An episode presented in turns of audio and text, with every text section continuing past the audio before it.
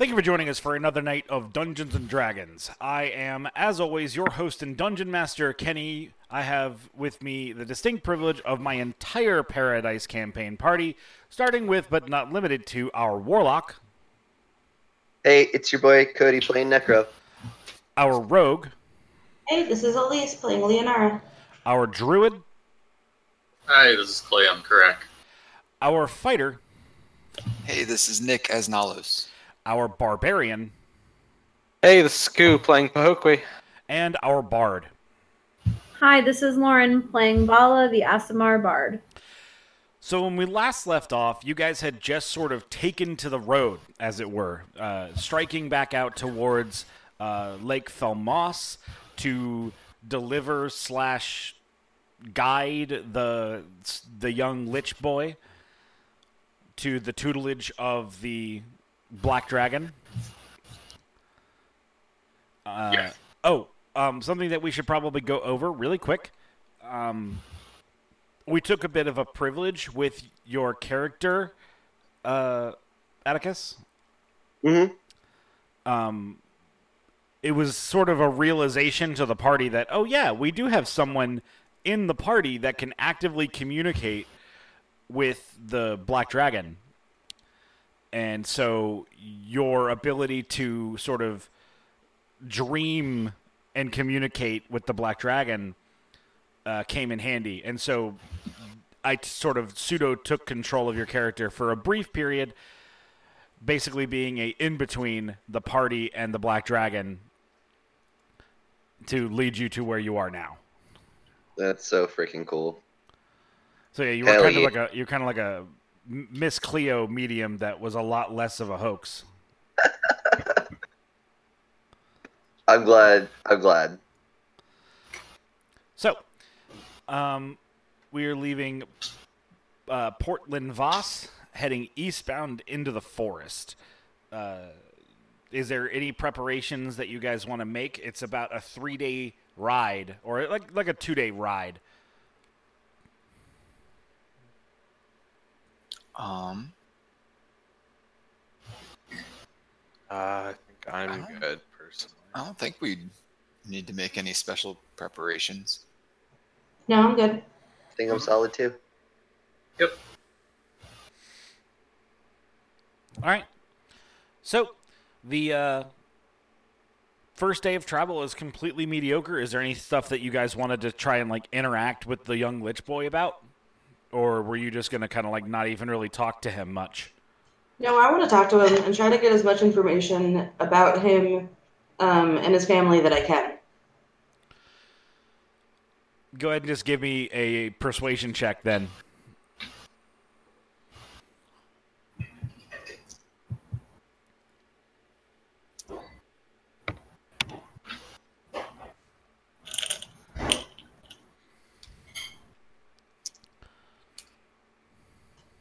Um, I can try. Yeah, you need to actually put what the numerical value is addition to the 1d20.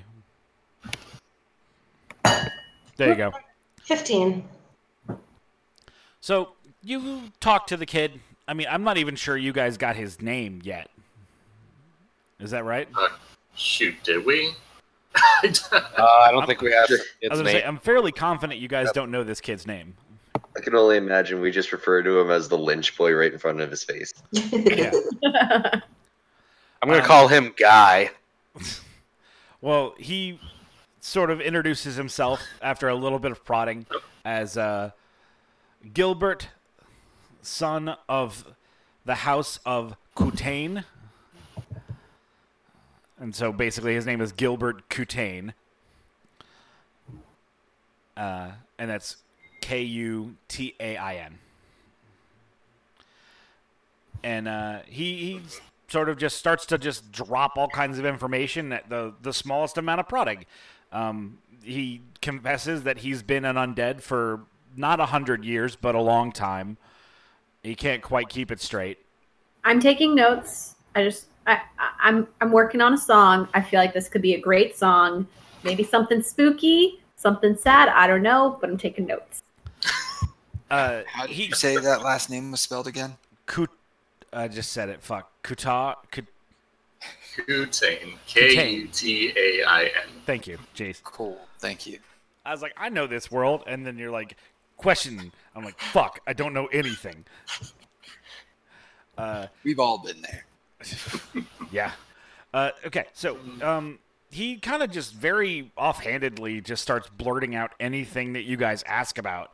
He seems incredibly nonchalant, as probably an extended stint in undeath would bestow upon anybody.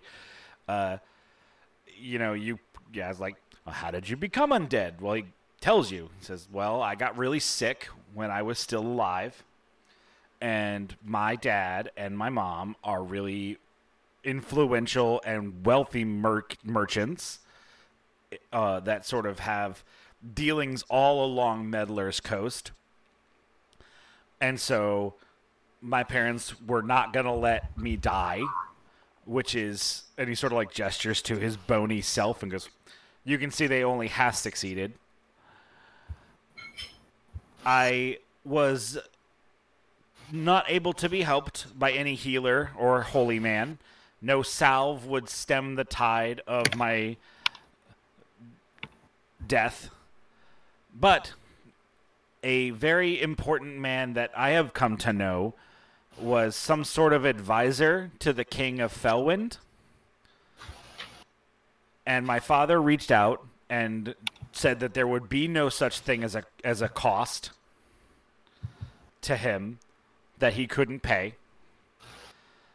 And so this person, this advisor, uh, performed some sort of ritual where he took my soul, ripped it from my body, put it inside of the, a, a thing that I'm not supposed to tell anybody, and then said, as long as that thing is okay and it doesn't get broken, I won't ever really die.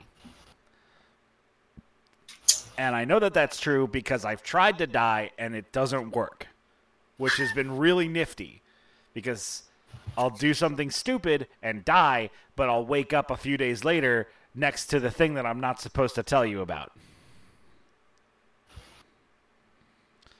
Well, that's cool. I wish I had one of those things. I mean, kind of. Do you like to sleep? I used to like to sleep. I, I do indeed like to sleep. I think I would miss that. Do you remember the name of the advisor to the king? Uh, it was Chad. It was a C C name, short, not like him Chet? Yeah, Okay, and how long ago? Oh, it was a Right. long time ago. Probably longer than most of you guys have been alive. Like 50 some years? Oh yeah, that's definitely older than me. Yeah. Wait, I thought that you said you've been a lich for over a hundred years. Well, Not not a hundred years. but is what he is what he said. yeah. So somewhere between fifty and hundred years, he's been a lich. It's been a while. I'm sure Dad knows. I just don't know. Huh. How have you kept that a secret from all the people in Port? Ah, Lynn Damn. Voss. yeah, Len Voss. Well, if you guys knew about me, it obviously isn't that good of a secret. Ah, Well, we heard about it from Chet. So maybe it's a good secret? Well, that bartender did know about it. Dry scared it out of him. Oh, that's right. And so he kind of like gestures to Karak, like, see, people know, but people don't mess with dad. So they don't care. I don't go and do stuff that's bad. Well, Plus, that's and he sort of like waves his hand across his face a couple of times, and you sort of see a, a very obvious, as it forms, illusion appear across his face. And he says, I learned some illusion magic. He looks like a real boy now. Um, he's, I learned some illusion magic from a wizard that dad knows, and so I could go outside, and nobody thinks about it too hard. That there's this, been this kid in the port town that's been a kid for more time than someone is generally a kid.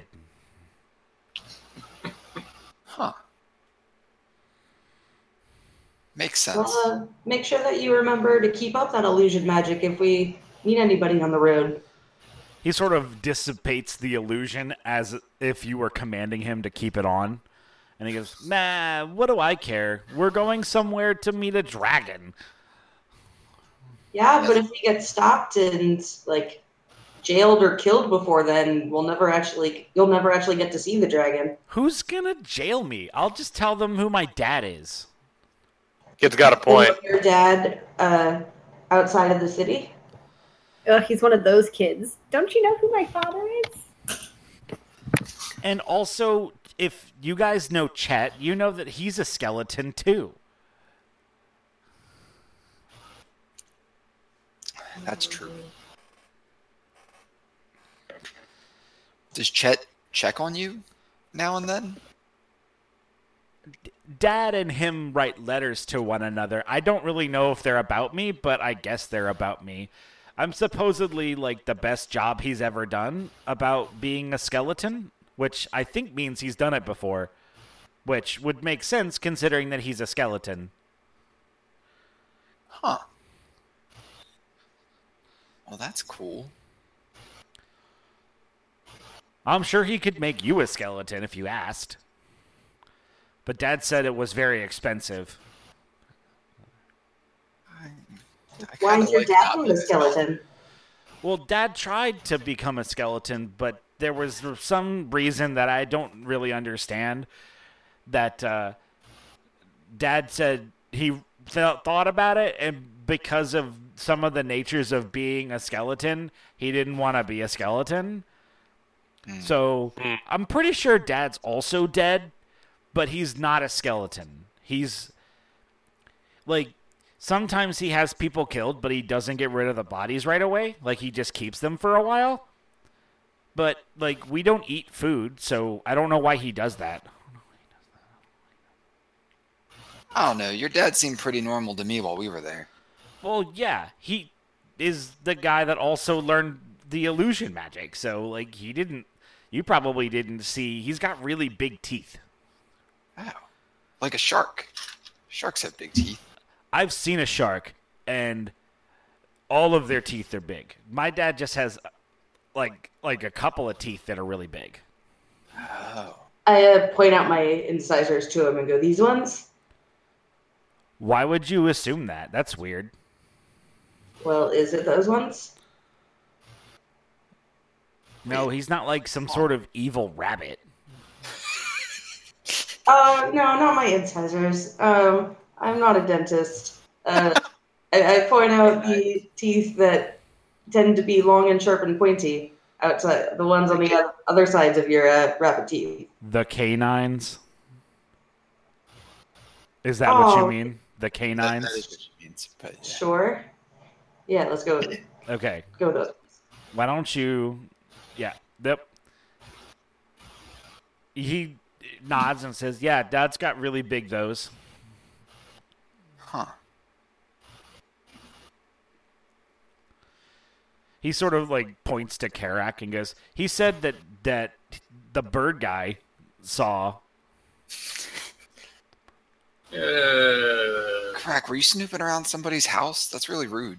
You shouldn't be doing that. yeah. I I woke up in the night to go to the bathroom. but and uh uh it, it, his father uh is probably a vampire. But Oh. it's fine. As you say that, he sort of like points at you again and goes, "Yeah, yeah, yeah. That's I've heard Dad be called that before. A vampire." Yeah. I love you, tiny skelly boy. My name's I don't say that. Okay. It was an out of character comment before Okay. that, that gets involved. before people across the world are like, "Man, did you hear about that yak that loves little skelly boys?" I'll take down all the statues. Can't we celebrate? Fix that in editing. yeah, Yeah, it's they'll- fine. they'll- I'll, I'll fix it in post. They'll find about it out about it in ten years. Right. Uh, and then you'll you'll you'll get taken away from your your uh, James Gunn hashtag rehire James Gunn. Anyway,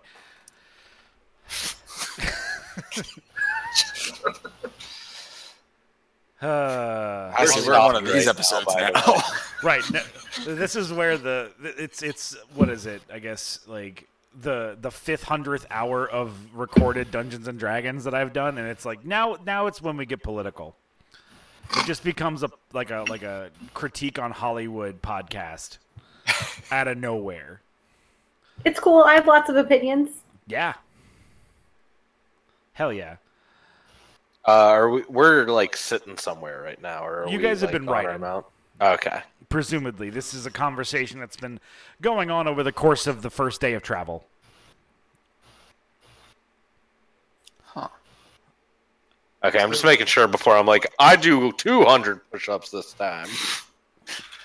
So, do you still have all of your senses while you're a skeleton? He kind of shrugs. S- sorta. I mean, like he like pokes his own cheekbone. He goes like, I can feel that. I mean, I can't like feel hot or cold, but I can feel. I I can feel. I don't Huh. eat stuff, so I can't taste. Oh, Huh. But I can hear. Obviously, I mean, we're talking.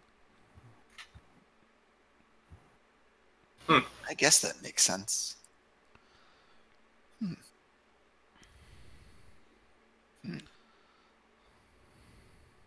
It's magic, Nalos. It doesn't have to make sense.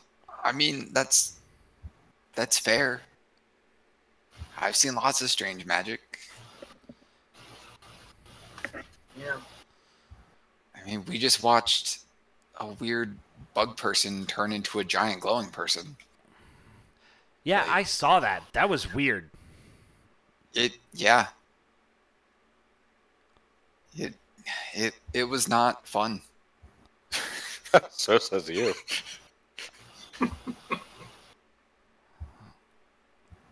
So, uh, do you guys have any more inquiries, or can we just like move along? I'm good. All right. All right, so it's the first night of camping. You guys imagine that if you pressed through the night, you'd reach uh, Lake Felmos by midday tomorrow, or you can camp and then reach Lake Felmos tomorrow evening or night. What's the what's the plan? Well, let's just camp. I don't know. I mean, Gilbert doesn't need to sleep. Yeah, but I do. Yeah, but I don't know. We're already taking a bit of a risk here, transporting him, and we told his dad he would be safe. And if his dad is a vampire, like I don't, I don't want a vampire to be mad at us. We don't. But is it safer to like set up camp and have watch, or is it safer to like be moving through the woods at night? You know. Hey, Gilbert, can you see in the dark? He like takes his hand and like waves it across his like vacant eye sockets and goes, "Kinda." So helpful. This is the greatest escort quest ever. Just throwing that out there.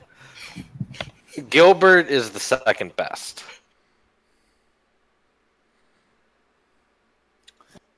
All right. Well, as long as we make sure like we're keeping a good watch throughout the night, I guess it'll be okay. Yeah. We can What- do two people on watch at a time. That's that's probably for the best. I mean, last time we did one person watch. No, yeah, Nara like Hey. disappeared. and- Hey, Oh yeah, we do have a bad history with that.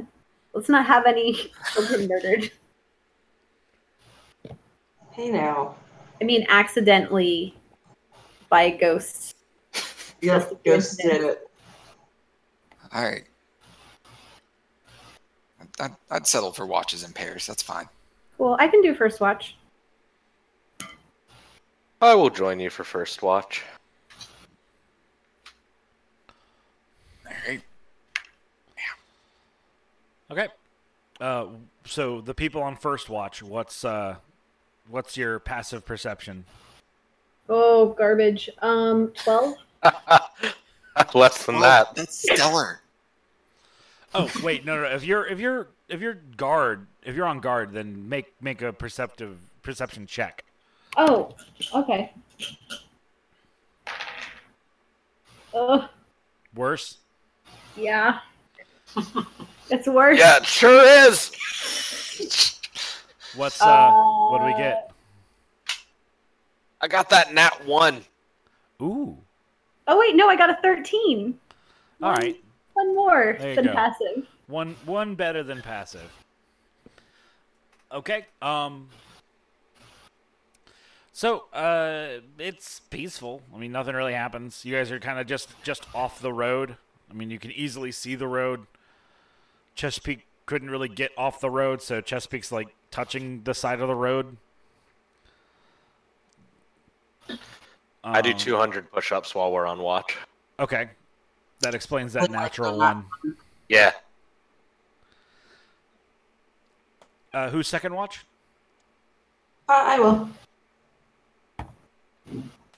Uh, Um, okay, what's your sure, Pers- I'll go. I'll go second too. what's your guys' uh perception then?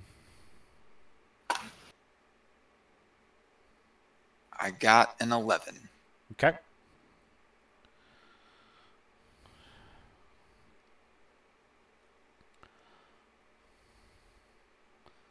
You keep doing that.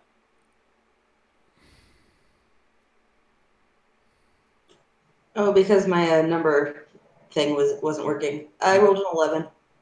Okay. Um, who's third watch? Uh, bird, bird bros. Okay. Bros. Um, well, just just the one bird, bro. Necro, you don't wake up. Yeah. Sounds good. Uh, do you try to wake him up, or do you just try to do the watch on your own? Nah, it's yeah, it's fine. I'll, I can do it.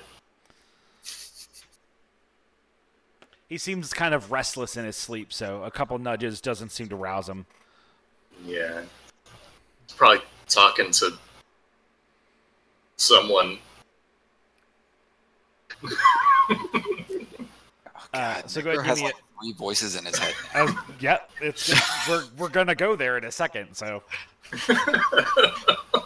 Yes. Uh, um, so yeah, go ahead and give me a perception check. uh, are you ready for this? Yep. Twenty-seven. Cool. I've got something for that. But first, Damn. Damn. eyes like a eagle, but more like a bird man.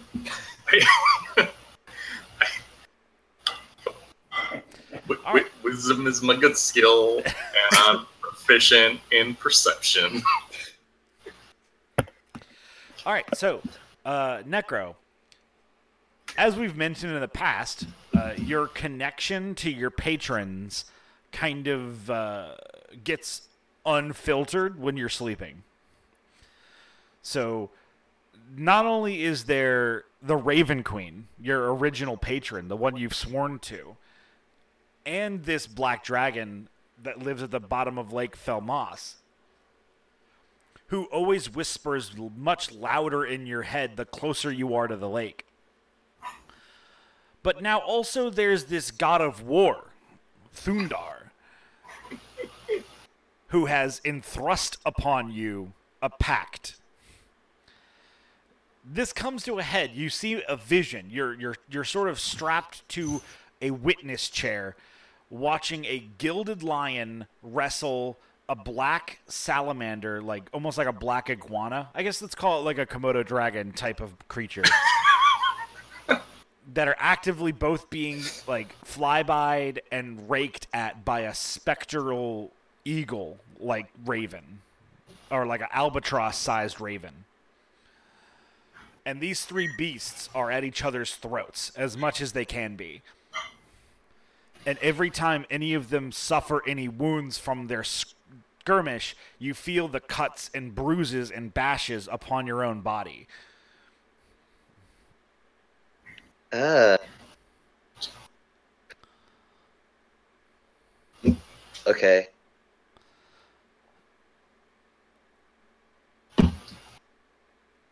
Do you attempt to interact with this vision in any way? Oh hell yeah. Um I guess I approach the the battling creatures. I'm just like, "Sup?" You can't move. You're strapped to a chair. Oh, okay. Well, I shouted. I'm like, "Hey, sup?" They all stop as if, like, you hit an alarm. The The lizard has its maw wrapped around the gilded lion's throat. The albatross-sized spectral raven has its talons deep in the uh, lizard's hide, and they just all pause and turn their eyes to you, and they let go of each other and prowl over to you. And Oh shit. in chanting in unison or almost uh, what's the opposite i guess in rounds you hear them say one must go one must die one must go one must die you have your patrons one too many two too many pick one that must go pick one that must die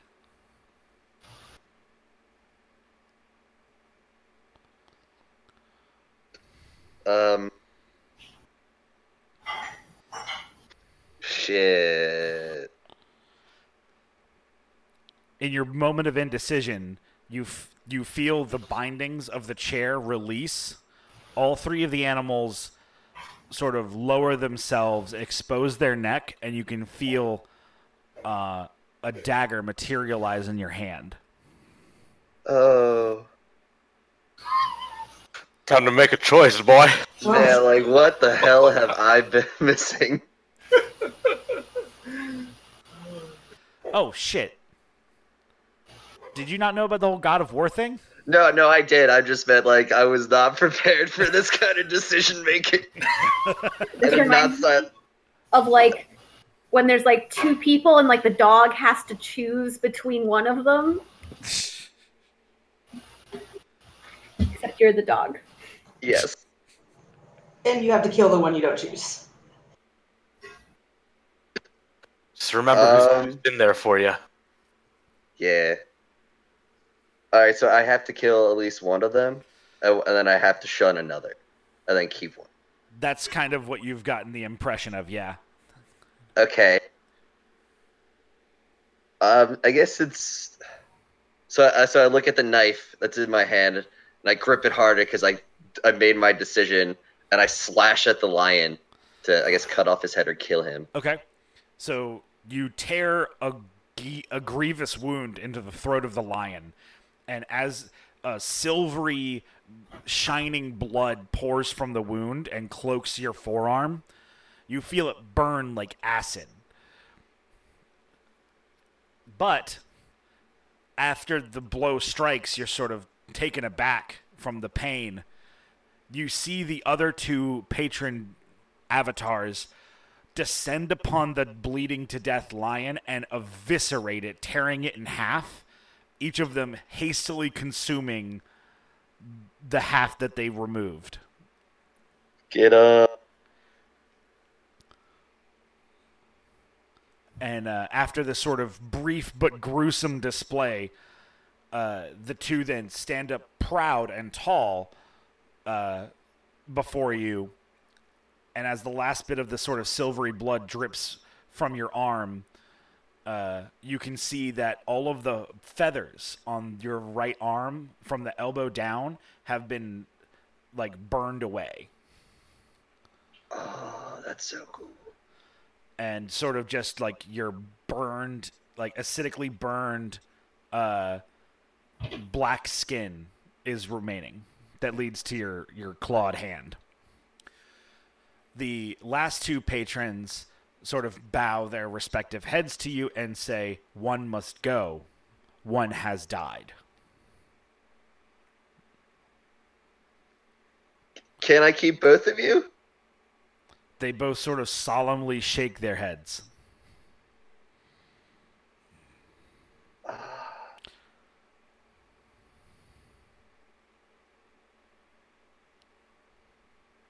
Oh man.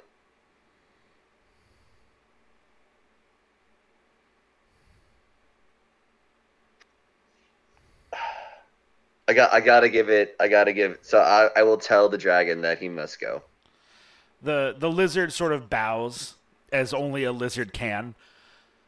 Uh, turns and bows to the albatross, like spectral raven, and then disappears into the void of your dreamscape.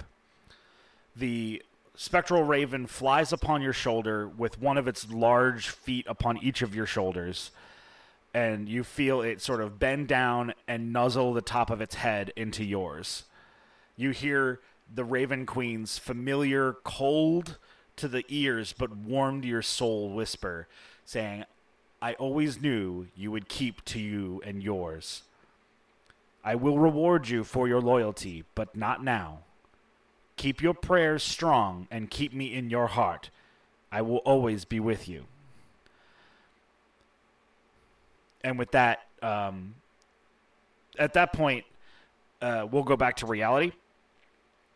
Um, so Karak, uh, Necro was sort of in fitful sleep when you tried to stir him to no avail. Mm-hmm. But uh, it's maybe a couple of hours in, like halfway through your your shift, and you see him almost thrashing, like fitfully thrashing around, uh, to the point where you're probably concerned, maybe at least aware. Mm-hmm. Do you try to see to him at all? Uh, yeah, uh, I'm gonna go over and uh, shake him a bit. uh, Necro, you're immediately awoken, and you can see what's what's waking you up seems to be at first the, or at least to you, um, that same spectral raven. oh, it's oh, it's just you, bird, bro. Yeah. Uh, having uh, bad dreams. Uh, you could say that, but uh, what, what seemed like a nightmare turned out to be a happy dream. Oh, that's good. Yeah, at least I didn't pee myself this time. Well, you always have that. Uh, you, you good to stay up for a while? Yeah, yeah. Shake my, keep shaking my head. I'm good. I'm good. Any anything happening? Any interesting? Uh, nope. You were rolling around It's the most interesting that happened. Well, that and Good. the um, the little puddle of liquid silver by Necro's betting situation. Oh, Uh, yeah. Th- there's that too. And Whoops. also, also the fact that your forearm has all of its feathers burned away. Oh yeah. Would you look at that? oh. What? Wait. What happened to you? Uh, long story short, you know, all the gods that I've been, my patrons had a three-way wrestle, triple threat wrestling match, and I had to decide which one to keep, which one to kill, which one to send away, Oh, and uh, got beat up a little bit. But now I got this really cool scar. What languages do you guys know? um, common, Auran, Druidic. Uh, oh, I, I could, I could use my warlock abilities to cast comprehend languages because I took that. Right, but you wouldn't just do that. No, Necro? Uh, I know common, Auran, and then like I can mimic people, but it doesn't mean I understand what they're saying. Right. Okay. Uh, so yeah, the, there is the small pool of liquid silver where you were laying in bed, like where your arm was. Uh, all of the feathers have melted, have been burned and melted off of your forearm. Your your your forearm is quite sensitive to the touch, as it's just been burned. Uh, but you don't really feel any pain. Like your your hit points haven't taken any damage or anything like that. Uh, it's just different, new, all of a sudden. Hmm.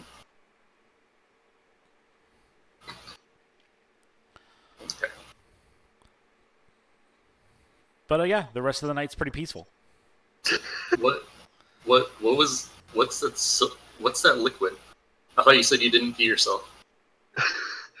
You're right. Uh, so when I cut the lion's neck in my dream and gave him a grievous wound, this his blood was silver. His blood, And- you say? Yeah. So that's just a puddle of silver silver lion god of war blood. Uh, you got the, and then and then you know the the lizard and the albatross, the dragon raven queen in my dream jumped on him and just like eviscerated him and just soaked up all that blood. So you got any empty bottles or flasks? That might, blood might be valuable. You know what? I think I just might. Fucking Like, Karak over here, like real shit. Just Blood. v- v- very quickly just uncork a healing potion and dump it on the ground and take the bottle and Four ounces worth fifty gold. Fuck that. I got some some silver goo. Who knows what it is? It might Lots. be blood. It might be. It might hurt me if I touch it. I'm gonna touch it anyway. To like scrape it into the bottle. Yeah. Okay. Um, it uh, as you sort of use whatever stick tool or hands to like finagle it into the bottle. hmm Um, it seems heavy. Like as it's been cooling with its contact to the ground, it's it's been acting just like actual liquid silver. Hmm. Okay. Lame. But you are able to bottle it. Hey. It's nifty. But it has been very evidently like thickening. Okay. and there is too much to put in just the one potion bottle.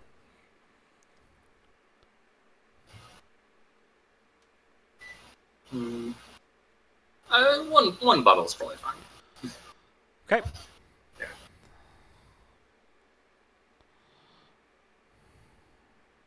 We'll, we'll we'll we'll see about what what what comes of that later. Yeah, we may I'm be able sure. to find out more about Sure. it. Yeah.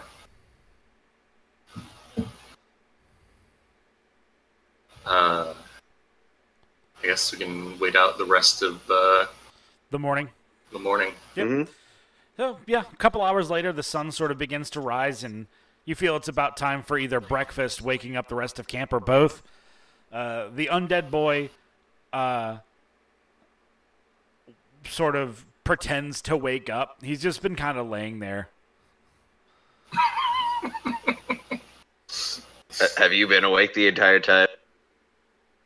He sort of lifts one of his hands arms limply and then points at like the space between his forearm bones and like sticks his finger like bony finger through it he goes yeah don't need to sleep This Can't kid's sleep. got. You got spunk, kid. ew That's gross to say after what you just fucking left in your bed. Oh god, yeah, you're right. I, I'm just gonna like. So Necro just walks over to a tree in the distance. Just like I put my arm on it. and just like, just like, god damn it.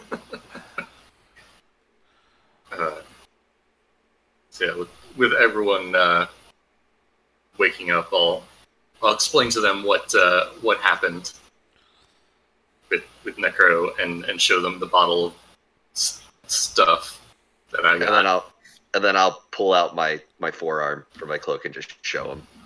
okay um no one in the party speaks Draconic, right? I do. Okay.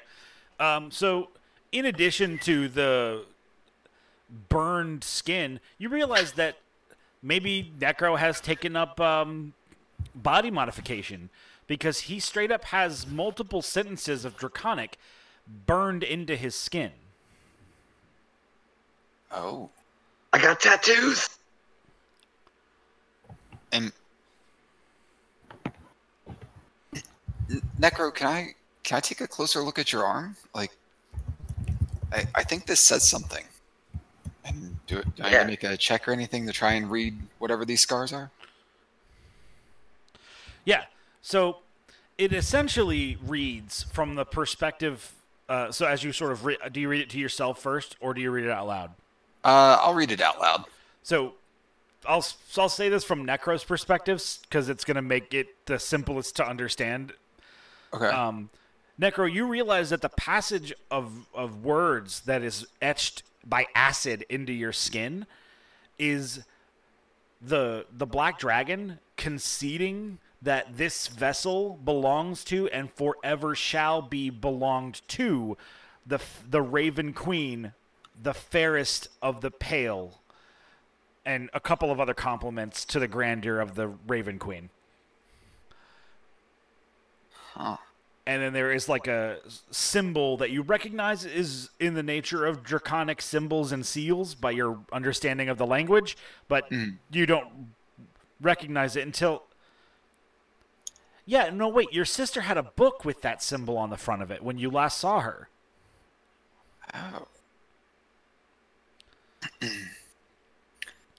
yeah, this this is definitely, I would assume from, um, oh, did we ever get the dragon's actual name? No. Uh, Felwind, of course. No, we did get his actual name at one point, but I don't remember what Well- it was. Ne- Necro, I guess, knows it. At least, but I I'm pretty I sure think they this this is from the the dragon that we're on our way to. Yeah, that's Dragon Daddy. Huh. Oh, Does- and there is a sub um, passage directed towards Necro. That reads, uh, "As my parting gift to what I once had a pact with, keep my lessons and know them true." That's it. My man.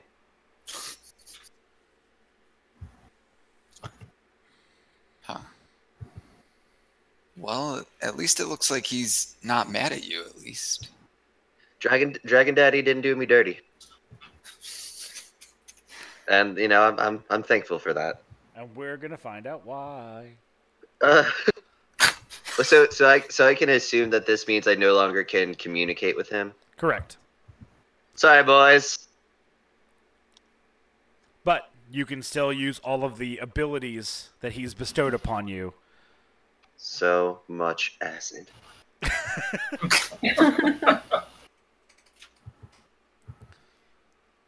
Heck, I'm sorry? I, I just say heck yeah, like hell yeah. Oh yeah, yeah. You like cut out. I didn't hear the whole thing. That's I was like, what's up? Oh yeah, sorry. You're good. Okay, so it's morning, um, and Gilbert is im- looking as impatient as a person with literally all the time in the world could be. He just laid still for like nine hours. Like,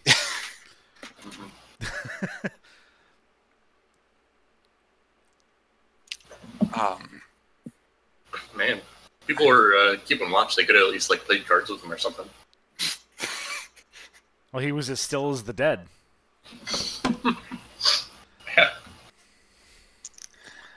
all right.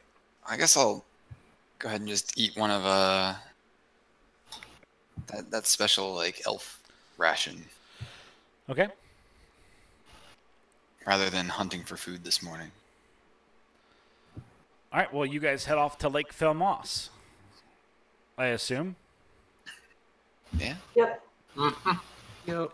You uh, can feel the fresh water on the on the air just before dusk, and shortly thereafter, the grand scape of Lake Felmos appears in the distance.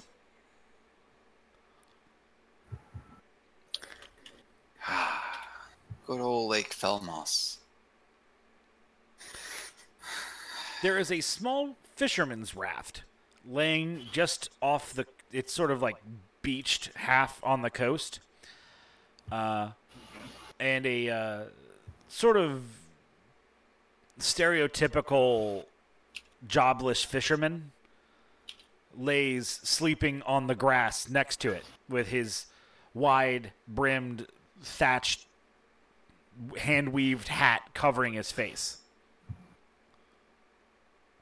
Other than that, nothing really along the, the lake in your direct vicinity, but you know very well that there are small villages all along the rim of the lake.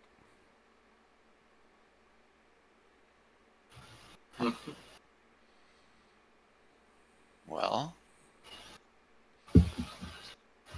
How did we uh, get down to the bottom before? Someone came up and greeted us, right? yeah, I, I wrote a little message bag and dropped that down in the lake.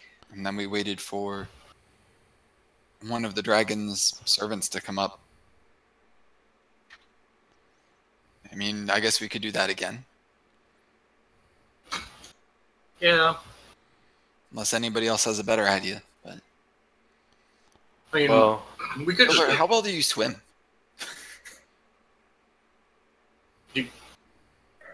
bones float. I was gonna say, did you ask the boy that? Yeah. I was like, He- I asked him, Gilbert, how well do you swim? I don't swim very good at all, but I can just walk along the bottom of the lake. That's how I saw a shark. I walked out onto Meddler's Coast. I got lost for like a week. Okay. Oh my gosh, so many cool stories. All right. Well,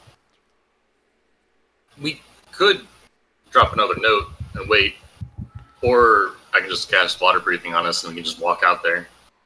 Because what? It's like evening now, right? Yeah. Yeah.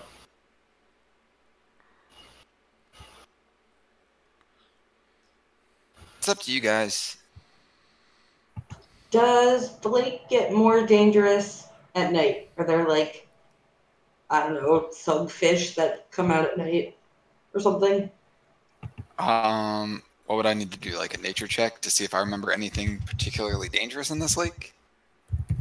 I mean, there's there was no large predators. Certainly nothing larger than you all.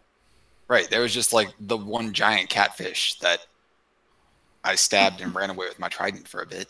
Right. like there could be there could be some big predators in this water, but nothing that you saw that like put you on the defense while you were going through it the first time. Yeah. You Like, imagine that the scariest thing in this lake is probably the dragon. It's. I think it's fine. Like, Will you the know, dragon uh, I mind hope that's the us scariest just like coming up to him?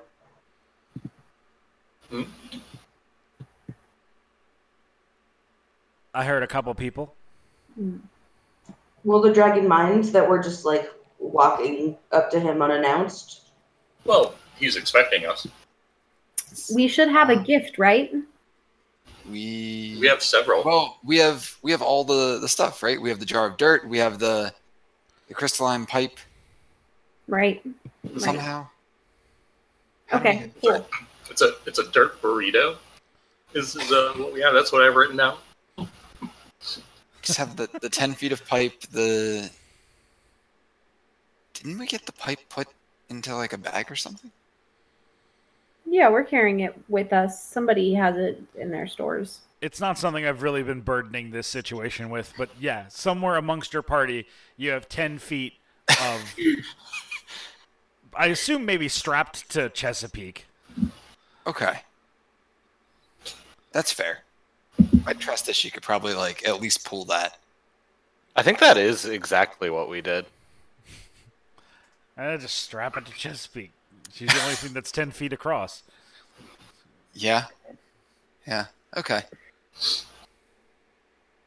So I mean, we have plenty of things we were asked to go get. Yeah.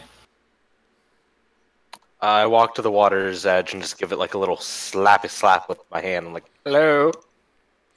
The fisherman sort of jostles. "Huh, what? What? What? What? What? What? Not Oh. you, the dragon. Yes, the dragon. Uh, you all. Wait, one, two, three. Uh, there's there's one more uh, than there should be. Wait, no. Wait, yes, yeah, yeah. That's you're exactly as many as you're supposed to be. Um, uh, uh, uh, don't don't don't don't don't don't tell them that I was asleep when you guys got here. I was supposed to be awake. Um, to g- bring you t- to the middle of the lake. Oh. Well, thank you, Oh. sir. That was easy enough, guys. Yep. Cool. uh, um, oh, oh, oh, yes, yes, yes. One, one, one thing. Uh, s- uh, uh, uh, stand together. The, the the dragon gave me something to help you all get to him, but you gotta be close. All right. All right, we huddle up. Let's do cuddle that. up. And he pulls out a scroll from his shaggy pants that looks more expensive than everything he owns, which seems to be what he's wearing. And he sort of reads very slowly and carefully. And as he finishes, the papyrus burns into embers of flame, and a magic ring sort of shoots out and circles around the party constricting, but even though it's constricting and getting tighter and tighter, it seems to be about the same distance. And then you guys realize the grass is getting really tall. No, no, we're getting really small. Oh no. Oh, oh no. His chest Not again. The side of a, size of a normal crab. Smaller. Oh. Wow. Uh, and he sort of walks over and, and goes, Yeah, okay, so this this worked correctly, except it sounds like Okay, yeah, so this worked correctly. and he bends down and like cups the entire group in his big uh, calloused hands. Uh, and then like is like carrying you like you would carry like a small frog you just found. Uh, onto and onto the boat, and you can hear the sort of push off a moment later, uh, and he sort of opens his hands a little bit and like rests you guys down on what can only be described as a dinner plate on the raft, and he goes, There, so y'all just just sit tight, and, and, and when we get to the middle of the lake, I'm gonna put you over, and you'll sink right down to the to the dragon. Oh. Okay. I think. Cool. I'm sure this is fine. Correct. Dude, We're just You tiny and helpless. NBD. The, the dragon has a plan. I'm sure we won't need it. "Okay." So, all right. After go ahead. after a little bit of time, the raft seems to sort of coast out into what seems to be to you guys the largest body of water you've ever seen. Uh, even to you, Nalos. Yeah. well, you know, you're the size of a pea on a lake. That's fair. And uh, then you see the fisherman sort of walk over. His steps are like earthquake. Earthquakes. And he grabs the little plate you guys are all on and dumps you all, or I guess he sort of looks to dump you all into a bottle. Everyone, ma- everyone make dex saves. Oh.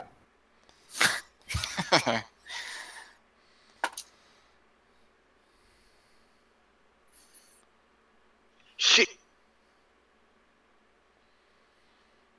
Ah, sounds like everybody's roll is going swimmingly.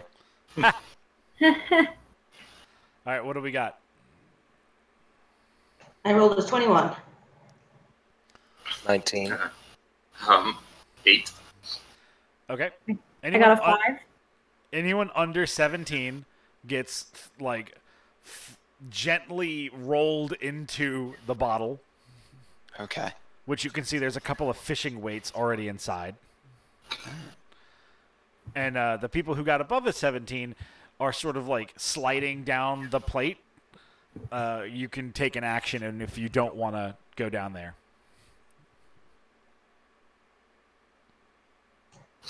Um, no, I'll I'll go down. I slide, but I do like a cool slide. Okay. So like get on your hooves and like sort of boogie dance. Yeah. Uh, all right. So everyone ends up in the bottom of this this this bottle with a sizable fishing weight, the size of like a house, by comparison to you guys. Uh, and then you hear a loud screeching noise above you from the top of the bottle as he corks the bottle. And he lifts the bottle up to his face and he gives you guys like a thumbs up. And so you can.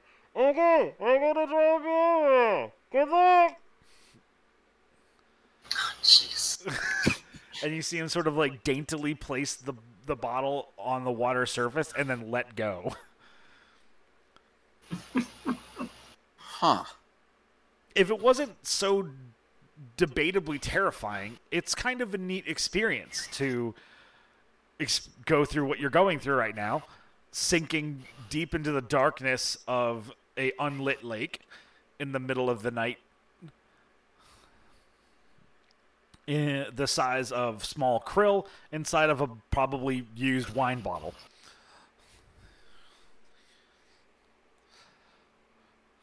Kind of takes me back to when we met those storm giants. Like over a month ago. I'm sure nothing bad is happening with that.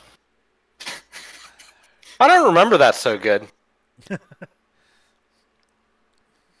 Yeah, you were kind of out of it. I think you weren't taking the whole being on the river for so long all that well.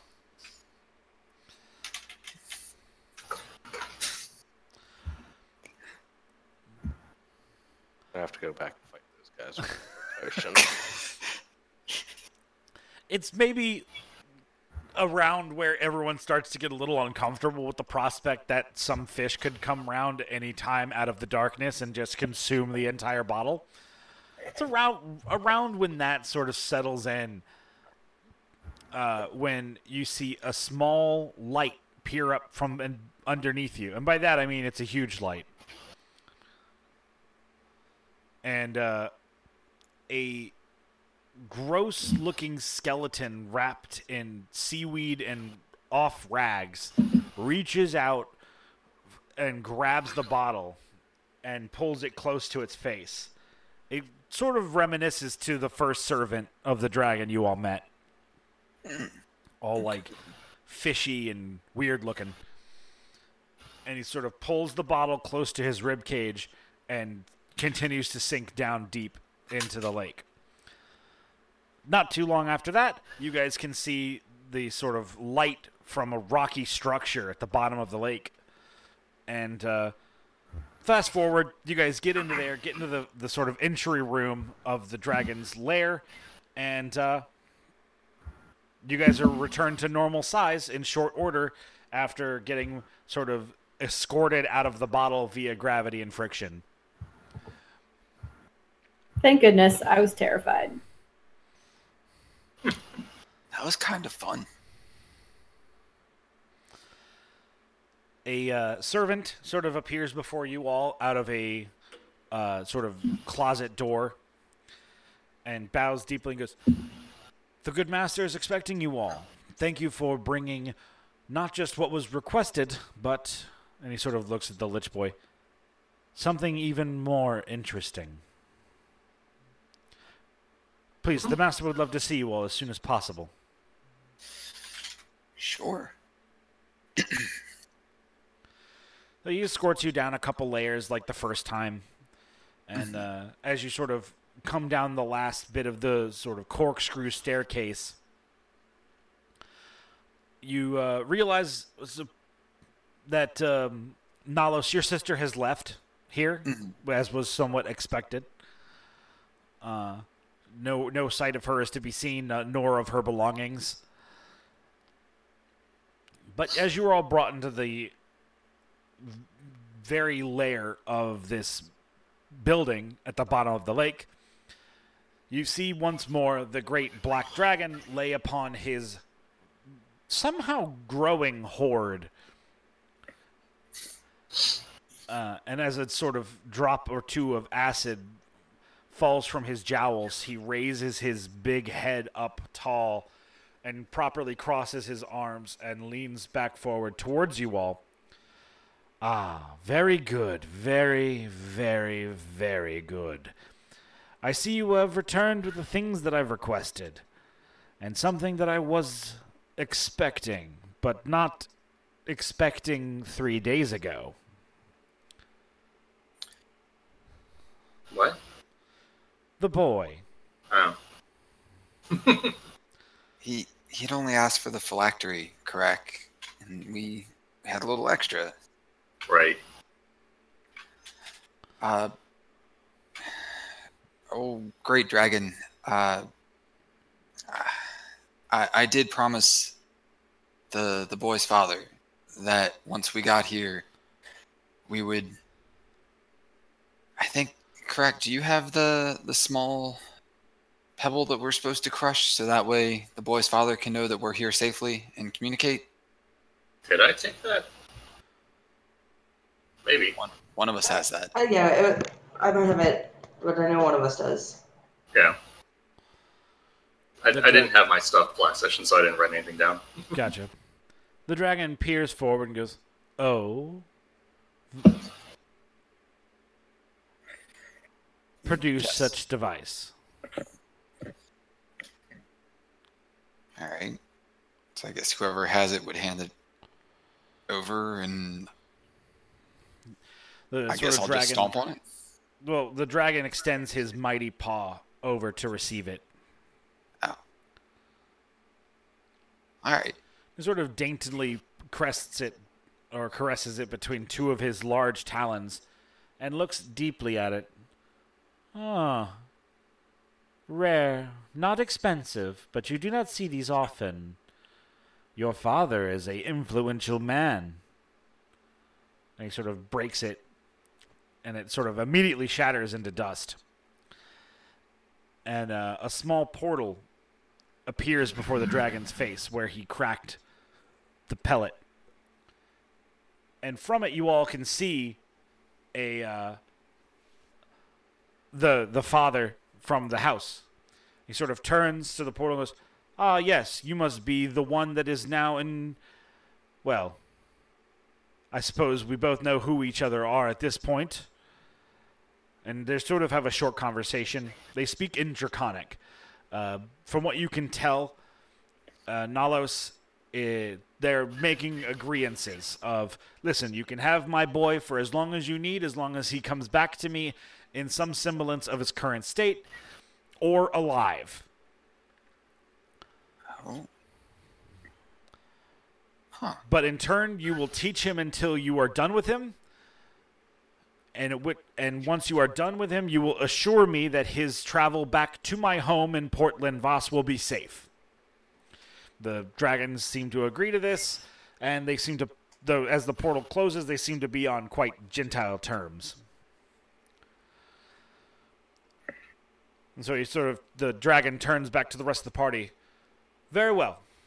I suppose the extra business has been handled. Produce to me the three items I requested. Uh, I'll hand over my uh, bit of dirt wrapped in some leaves. Um. Well, the, the the crystal pipe is is upstairs on Chesapeake. We didn't bring her down the stairs, but it is up there. Well, go fetch it. I require it immediately. Oh, okay. Uh,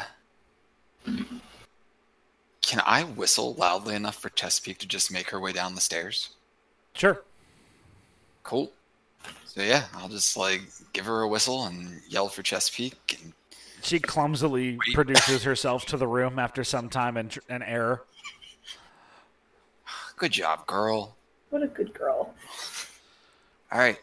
The dragon Come sort on. of goes over and grabs the pipe and sort of shakes Chesapeake until it sort of comes loose.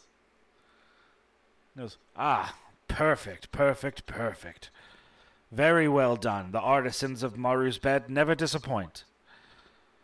They were quite impressive. And then I know we were given something that we were told just not to open. Is that correct? Does anybody else remember better? No. Do, do, do, do, do. Wait, what? Well, I thought we were given something that we were told has the phylactery. Um, so when we, um,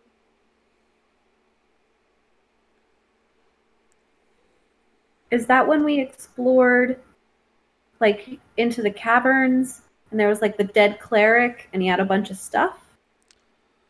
No. No, It should have it. been from from the from Gilbert's dad.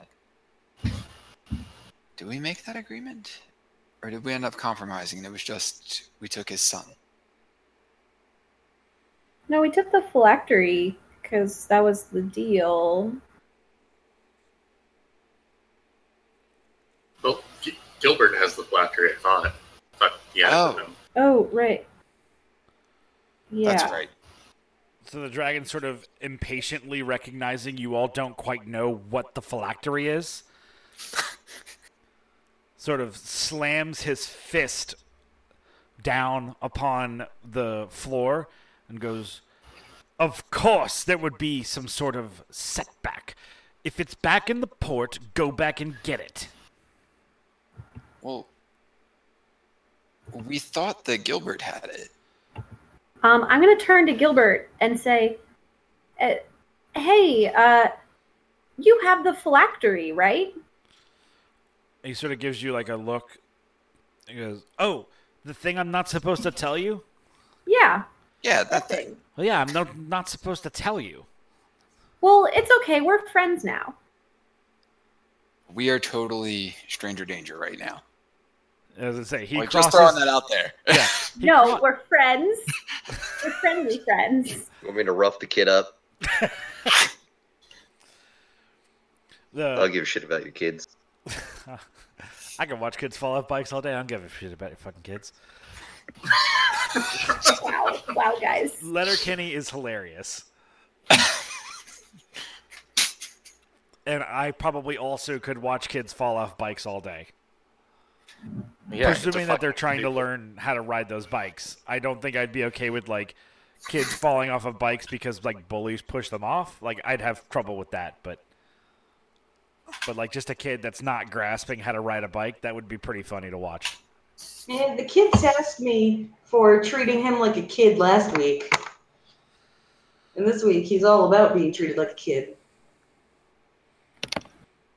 Well, now he's on an adventure. All right, that changes everything. Last week we were just annoying people that showed up at his house. So, but I did, I did say that, um, say to him like, "Oh, but we're friends now. Like, you can show us." Uh, with this, the dragon goes, I don't have time. And he sort of reaches over and grabs Gilbert in his entirety, sets him before him more properly, and looks. Uh, good. can I make my my radiant longsword appear and try and jump in the way Okay. of him reaching out to grab the kid? All right. You do that. His his hand sort of recoils from that appearance of the longsword, and he peers down at you and goes, "You brandish the forgotten tools of a dying god in my presence, after what I've done for your family." I swore to this young boy's father that I would not let him come to any harm. And even if it means that you kill me first, I will not let you do it. He'll come back in two days when I crush his skull, and that's why I'll know what the phylactery is. I can crush yours and gain nothing from it. It won't be a task I'll consider twice.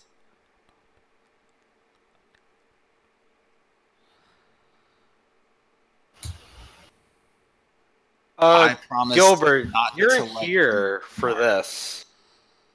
You should really tell your new teacher the thing. Gilbert sort of rolls his head because he can't roll his eyes. and sort of walks out around Nalos and goes, So you're my teacher? You're going to teach me magic and stuff? And the dragon goes, like, at this point, several, like, seams between his massive jaws, acid streaming. He goes, Yes, young boy, I am to teach you of magic beyond your deserved nature. And so Gilbert goes, "Oh, okay. Well, I'm supposed th- then I'm supposed to tell you where the thing is that I'm not supposed to tell people is." And he walks over to the dragon in front of everybody with the bravery that only a smile child can possess. Plus, added on a child that can't really die. Uh, and he opens his little backpack and produces. Okay, so like I'm gonna just be I'm gonna level with you guys for a second. He's a teddy bear. I, I wanted to go like super cutesy and tug on heartstrings and it be like a, a cute little toy like that. Um, but I'm not. I'm not gonna because it it just seems inappropriate. Uh, and he produces a servant's bell. It's like to call servants. Mhm. And the dragon picks it up and goes, Ah, how astute. Very well. And he sort of places it down directly next to his offhand that he hasn't moved. Uh, and he goes, Very good. Go upstairs and find a man named Lutar. Ask Lutar for my books. He will see to you. I will teach you tomorrow. Read everything. Do you understand? Gilbert nods. Goes, Very good. See yourself upstairs, pupil. All right. I'll dismiss my sword now. Okay. And guys, this is the second time I've had to step in and talk with the words and basically save the whole party like a hero. Well, just Nalos.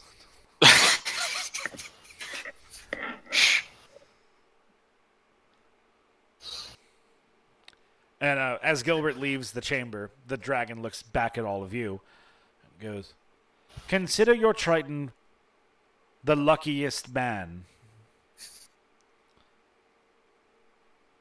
Now, you have brought me the three things that I desired, and in turn, I have taught your friend some of my greatest lessons. But I recognize that I am not his to bargain with. He belongs to a greater power. But I have also agreed to sign this contract with your Chet of the capital city. I have held upon the note, and I have signed it now. And with you can sort of see it like a, a, an inked quill etch across the contract, and with it, it disappears. I believe our contract between us is over. Uh, yes, thank you. Yeah. Very good.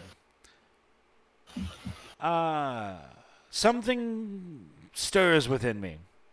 Sort of sniffs the air. There is amongst you that suffer an affliction. An affliction that I have tasted recently.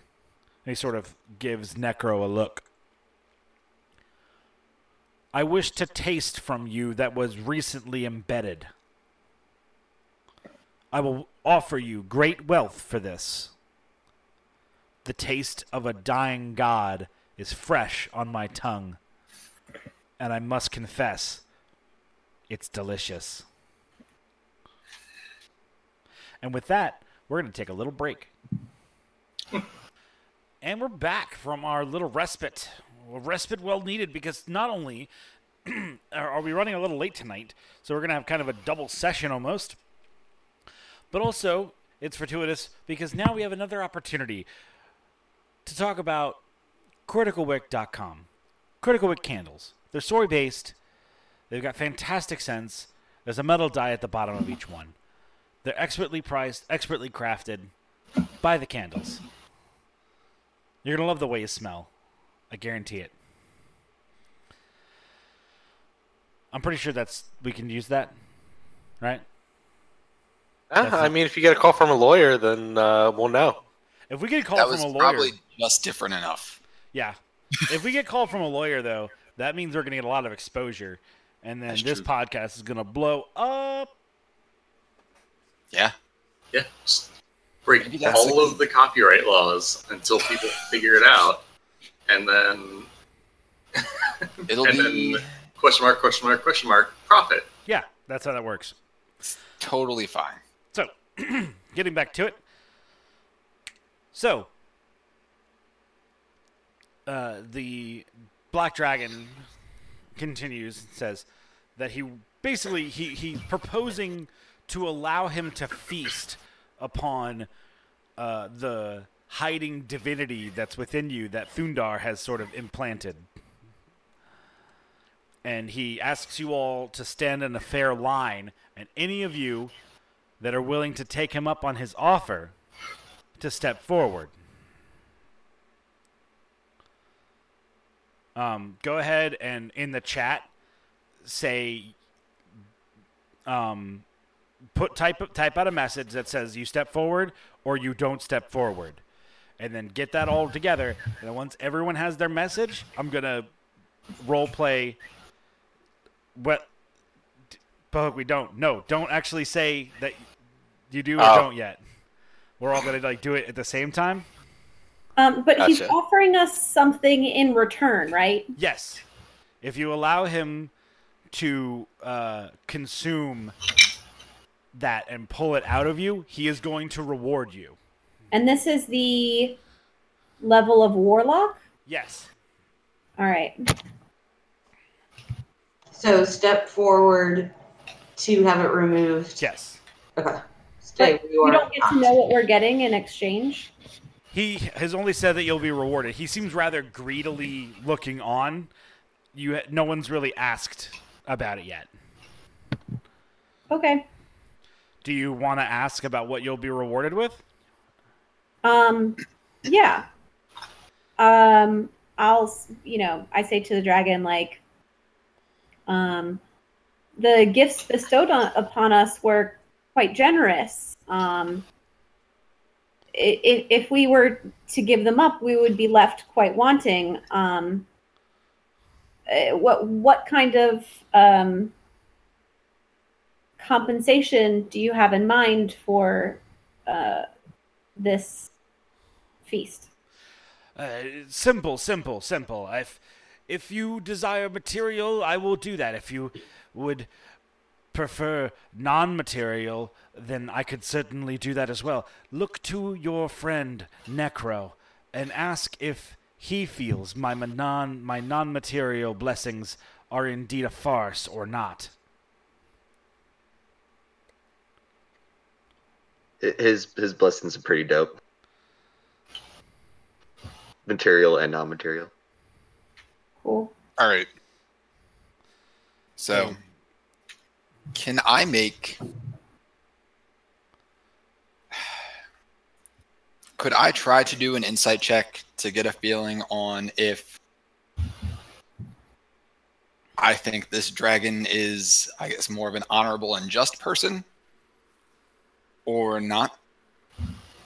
Honorable and just. Uh, if this dragon's uh, morality seems similar to my own, Well, and what would that be? uh, Nihilus is neutral good. Yeah, but that's your alignment. I guess I would assume Nihilus is a good person. I don't know. I'm just trying to gauge like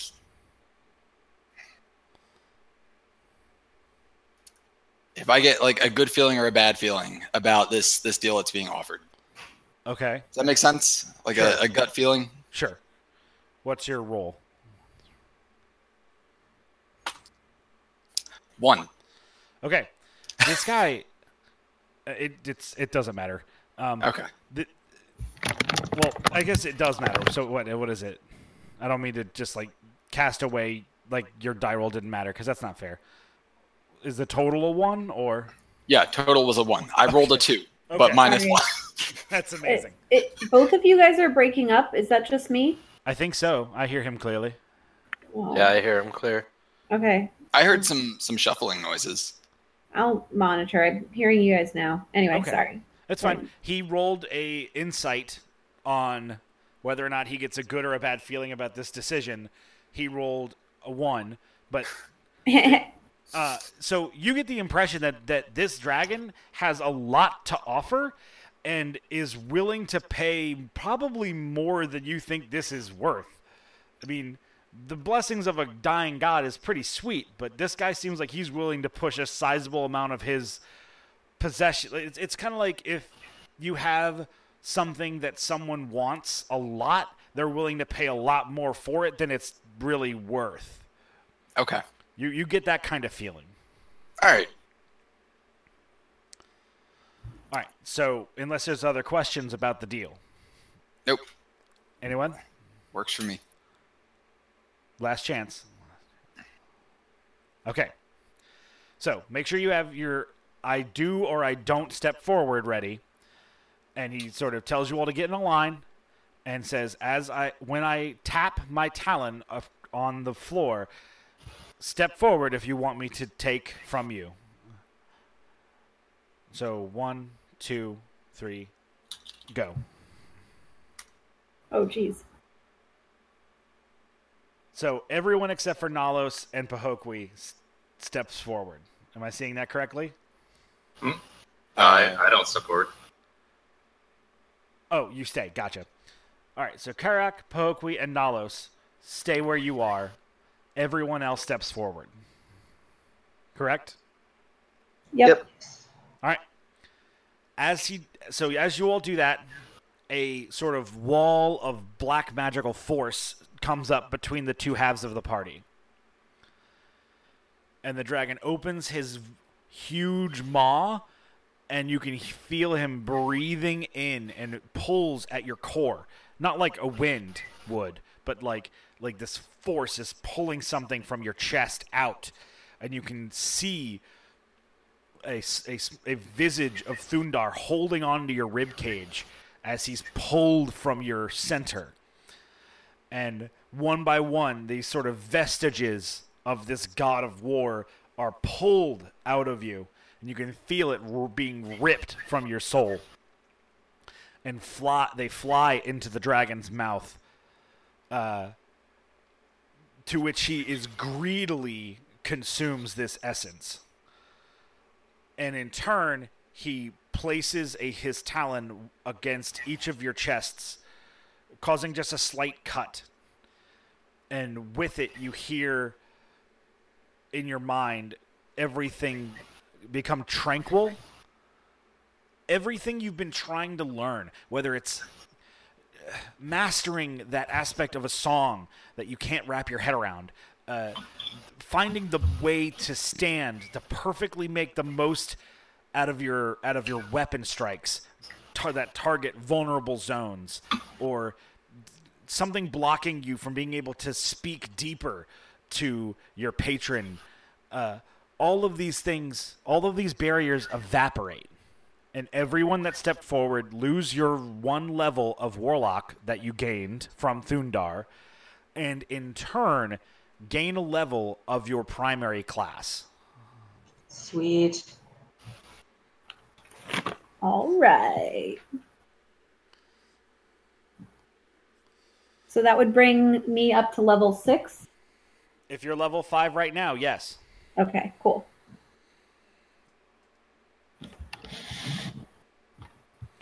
And after that happens, the wall of energy sort of that was separating the party dissipates. And you guys are able to, you know, reach each other again. Everyone that had that experiment just done to them are suffering three stages of exhaustion. I just straight up collapse. Three stages is. How many stages do you get? You have six before you die. Oh, I don't believe anyone was suffering any, were they? no. Nope. So yeah, the the people that were involved in that are immediately thrown into the third stage of exhaustion.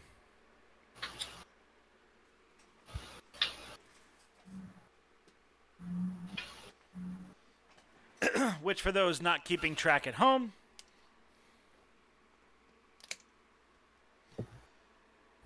means that your speed is halved. You have disadvantage on attack rolls and saving throws, and disadvantage on ability checks.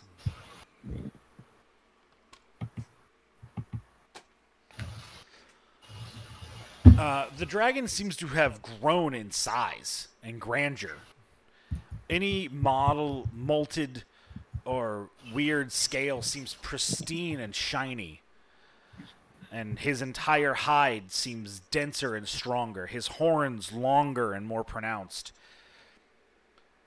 Uh, and he grins with the width of a small beast of burden. And he looks down at you all and goes, I do not say this often to those of mortal coil. I thank you very, very much for what you've done for me tonight. I hope what I've imparted upon you is serviceable enough. In addition, I offer you my abode to stay until you are uh, find your feet again. I'm sure you're expected in many places, but you may stay here as long as you wish. Uh, that's most generous. Thank you.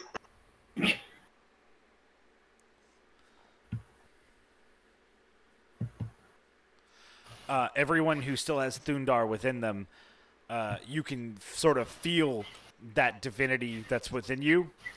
You can f- feel its fear.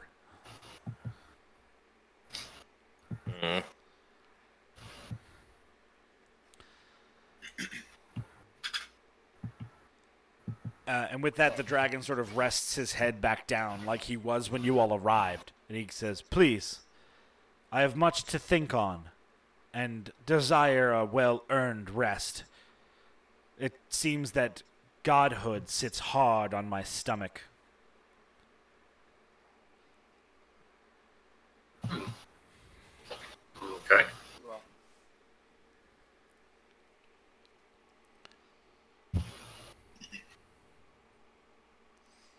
Yes. All right. Well, I have three stages of exhaustion, so like, I'm just gonna find I don't know the nearest heap of gold and like lay my head down on that. Okay. Who needs the papoose? Oh, I want a papoose nap. Anybody who can hobble themselves to my papoose may be ridden or may ride within my papoose. I'll carry other people too with my huge biceps. For some reason, I'm just being like grossed out by the word papoose. It's, it's weird. It's fine. So I'll start trying to coax Chesapeake back the stairs. Nick, you're awful quiet. Aha! I moved my mic and I forgot. Gotcha. so you ah. maneuver Chesapeake back upstairs? Yeah, yeah. I'll start trying to like coax her back up the stairs Okay. because I imagine that's hard on a crab. Uh, you're saw to by some of the servants of the dragon, who says, The good master has informed us that you were all to be attended to on any beck and need. Please, allow me to show you to the guest quarters. Well, thank you. He walks over to this sort of hallway on the floor that you are all on and looks at Chesapeake and he sort of like waves his hand as if he was dispersing petty rabble towards the hallway. The hallway grows in size to accommodate Chesapeake. That's a cool trick. As well, even the stone here obeys the good dragon's will, you see. Hmm. And I am, if but anything, an extension of it.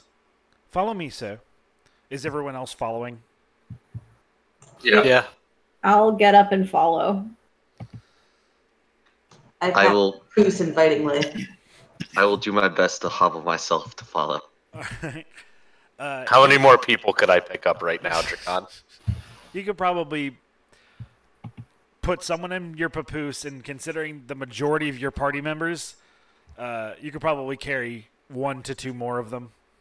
I carry two more of them. Whoever wants carried, I will carry you. I fling my body into Pokey's arms. I would like to carry them by flexing my arms, and they can like be on my biceps. Okay. That's if we could do that. So they're sitting on your antlers that are actually your biceps. Yeah. All right. So uh, the servant opens a pair of large redwood chamber doors and reveals what at first would look like a spa to the average person, but is indeed a massive guest chamber. There is a sizable uh, hot spring, uh, like hot bath pool, whatever you want to call it. Um, several large, lavish beds, uh, footlockers at the base of each to store belongings, and a uh, table in the middle that's sizable enough for everyone to sit at and is absolutely brimming with fine food and drink. Dibs on the bathtub first. I put everybody down. It's food time. With that, the servant sort of bows and goes, Should you require, open the door and make a call. We will come to you as soon as possible. With that, he excuses himself and closes the doors.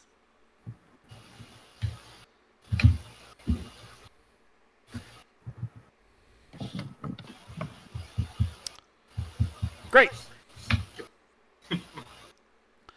You guys have a nice, peaceful night, I assume. Does anyone do anything before going to bed? Mostly Eat just all the things. eat some food and and, and pass the fuck out. All right. Yeah. Agreed. I want to take a bubble bath.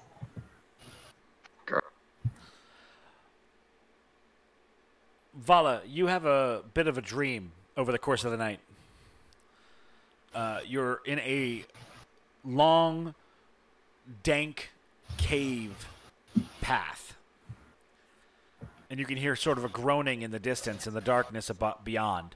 The only light is the light that your skin produces when you're in your proper radiant form. And as you follow the, the noise down the path, you can see a pile of corpses. And in that pile of corpses, outreaching is the mostly decaying Aasimar from the mines. And all you can hear him say is, You left me to rot. May you be forgotten once you are dead.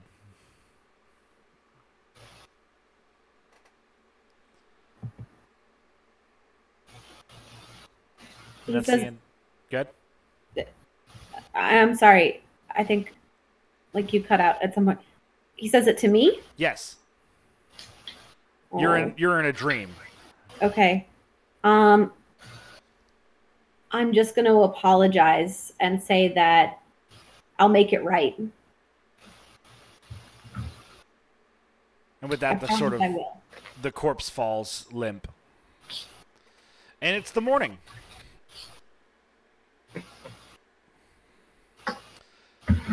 Uh, everyone who is suffering three stages of exhaustion has recovered two stages of that exhaustion. All right. Okay. And with another night's rest, obviously, you'll get rid of that last one. Mm-hmm. So, what do you all do today?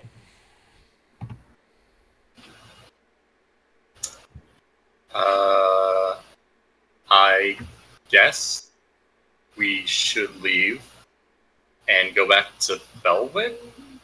Yeah, I think we have to go back to the capital and get our next contract. It's been a while since we've said that. Yeah, I think uh, I- I'm comfortable going back with one stage of exhaustion. I am too. Yep. All right. So, you guys sort of get yourselves ready together to, to leave and travel back to the capital city. And uh, are somewhat short ordered, uh, attended to, I should say, by the same servant from the night before,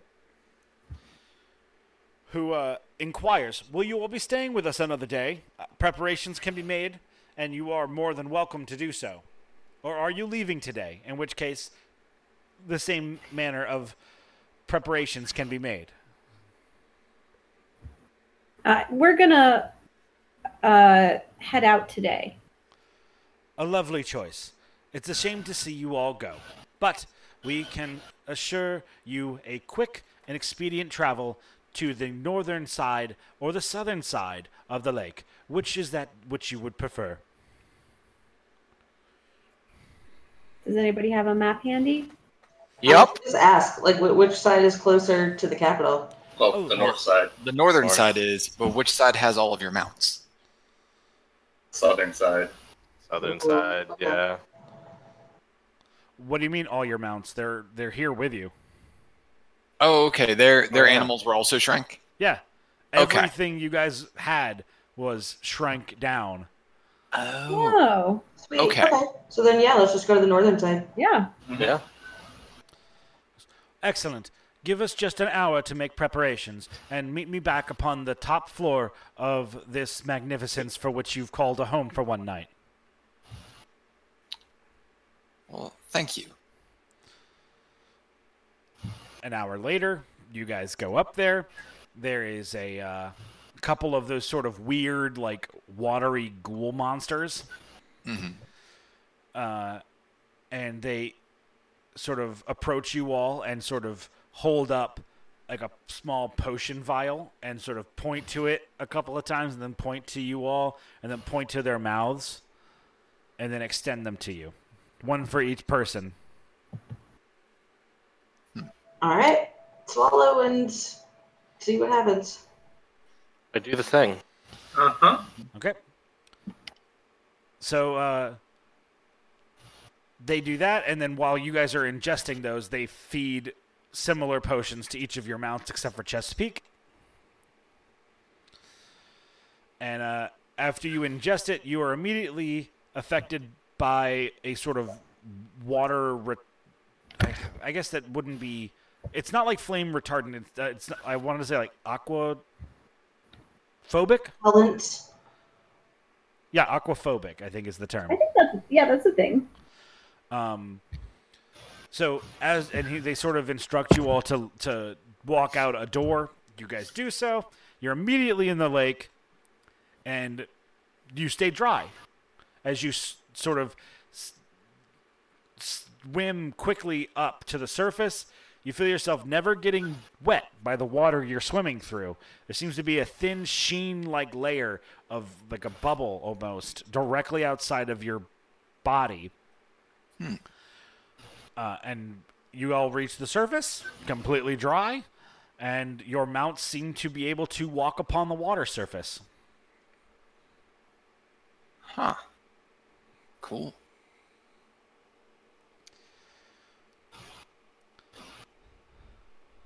Cool. It's a three-day travel to Felwind, capital. All right. Man, I miss the Skelly boy already. I uh, I'm gonna start riding uh, on the road there. All right. Yeah.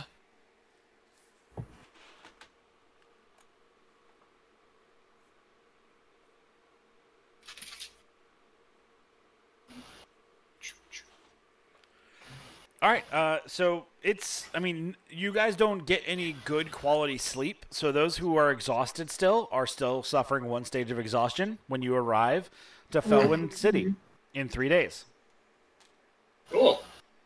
We don't get any good sleep over three days. You get good enough sleep, but you don't get restful, like, sleep. You get, you're sleeping out amongst the stars. Like, does anyone amongst you have any spell that would emulate sleeping indoors on a proper bed?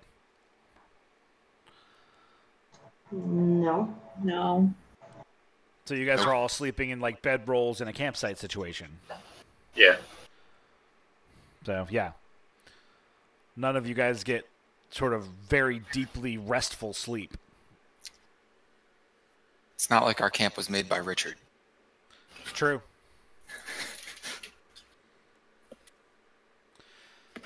All right, so you all find yourselves just outside the very familiar gates of Felwind Capital City. Where do you all go and what do you all do? Uh, I think the first place we should go is straight to Chet to let him know that the dragon has signed the contract and we're ready for the next one. Yep. I agree. I think he'd be frustrated with us if we didn't go straight there. Yep, yep. Okay. You guys find yourself just another hour or so into the city and upon the palace grounds. Um, one of the tiefling sisters sort of gives you all a nod as you pass by and uh, points into the throne room. You guys go there. And there upon the throne, staring deeply into a book and uh,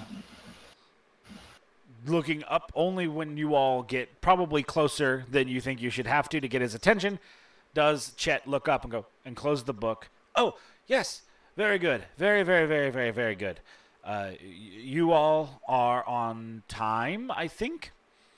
So, what what of news?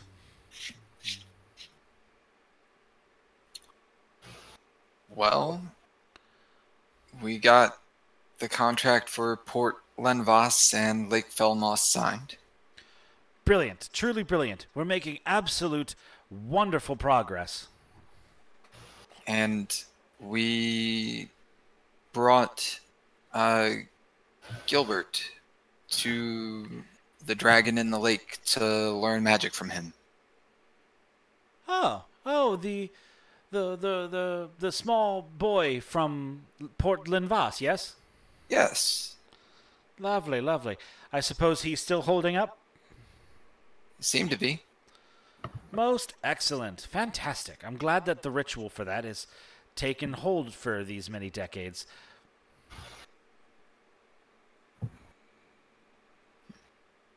How long has he been a lich? Oh, I'm not terribly sure that's my business to share, but uh, a while, a while.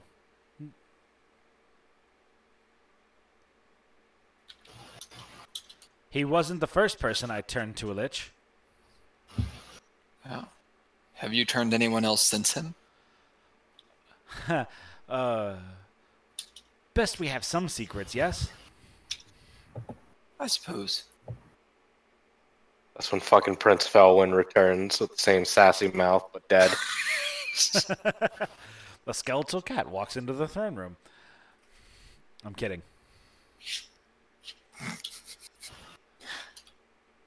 Uh, Is that all that there is to report? There seems to be something uh, new about some of you, a, gl- a glow even.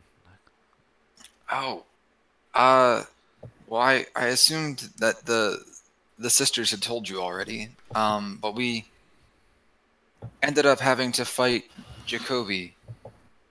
Um, and we kicks his ass! My flex. It's at around that point that all the doors to the chambers shut. oh, oh, uh, Chet stands up, sets his book down upon the ar- armrest of the throne, and sort of steps forward to you all. His hands sort of uh, fingers interlaced, thumbs pressed against one another, sort of resting against his navel as he walks towards you all. Oh dear. I believe there was a simple thing that I requested of you all last we spoke. And that was to not do exactly what you erroneously just boasted about. Is that correct? yes.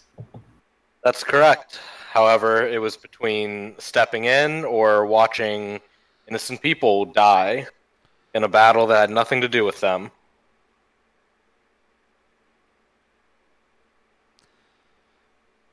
You see, the way I heard it was that all of the town in that part where the fight was happening had been evacuated. And outside of a small detachment of guards, who, after instruction, maintained their position, were the only innocents that I could even begin to consider were amongst what you're referring to. Those guards weren't prepared for what was happening. No, neither were you all, but yet that didn't quite stop you all from interposing, did it? Nope.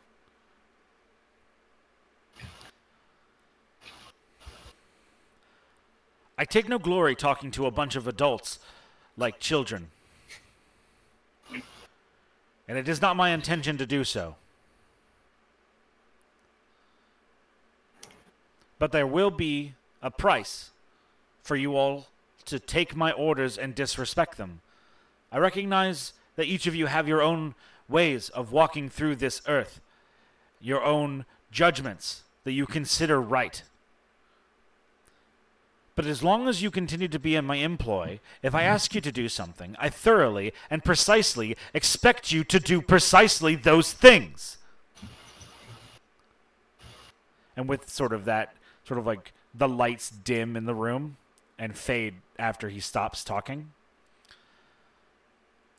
He puts his hands up a little bit and sort of pats down towards the earth as if to sort of outwardly calm himself, a sort of a weird gesture.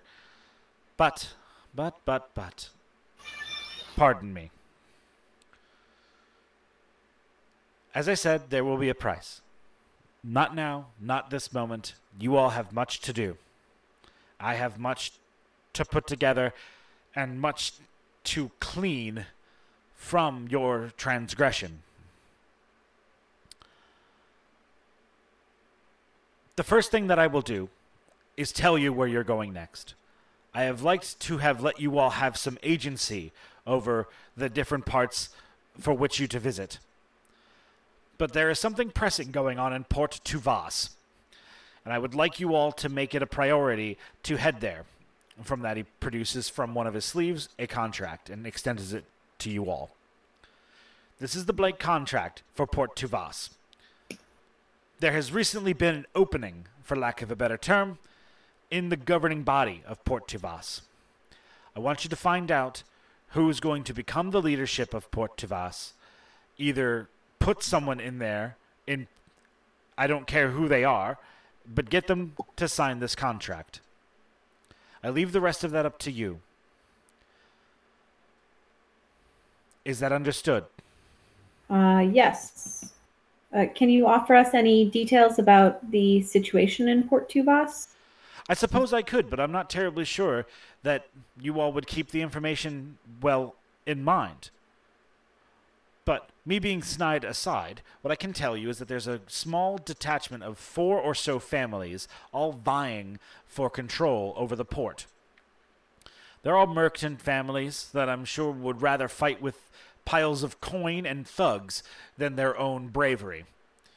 But I'm afraid that's the best my current intel has for you. I'm Uh, sure they will make That will help themselves known quickly.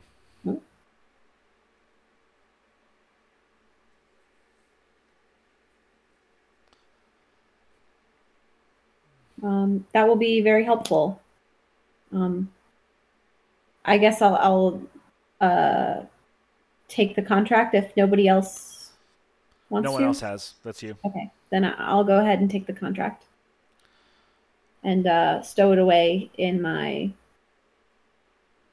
pack, I guess. Okay. Uh, Chet points to Karak. Hello. Step forward, my friend. You have something that I desire. Oh. Uh. Okay. Uh. What. Uh. What. What do you need from me? You have found yourself quite the fancy for collecting liquid trophies. I suppose you could say that, yes. I can. Don't think about it too hard, but I can smell that you have collected some divinity in a material form. Oh, the the silver stuff that came out on uh, Necro? It didn't come from him, no. It came from within. Ah, Ugh. I'd like you to give me what you've collected. oh. Uh, okay. I'll. I, I, gi- I give him the bottle of the silver goo stuff. Okay.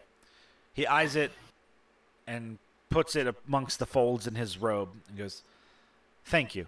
I must study this. I have to understand what it is that's infecting you all. Well, seemingly only some of you still. In fact, I'm going to inquire what I was only thinking I knew the answer to already. Some of you have been infected with the divinity of the being you all fought. Some of you are not. I wish to understand why that's the case.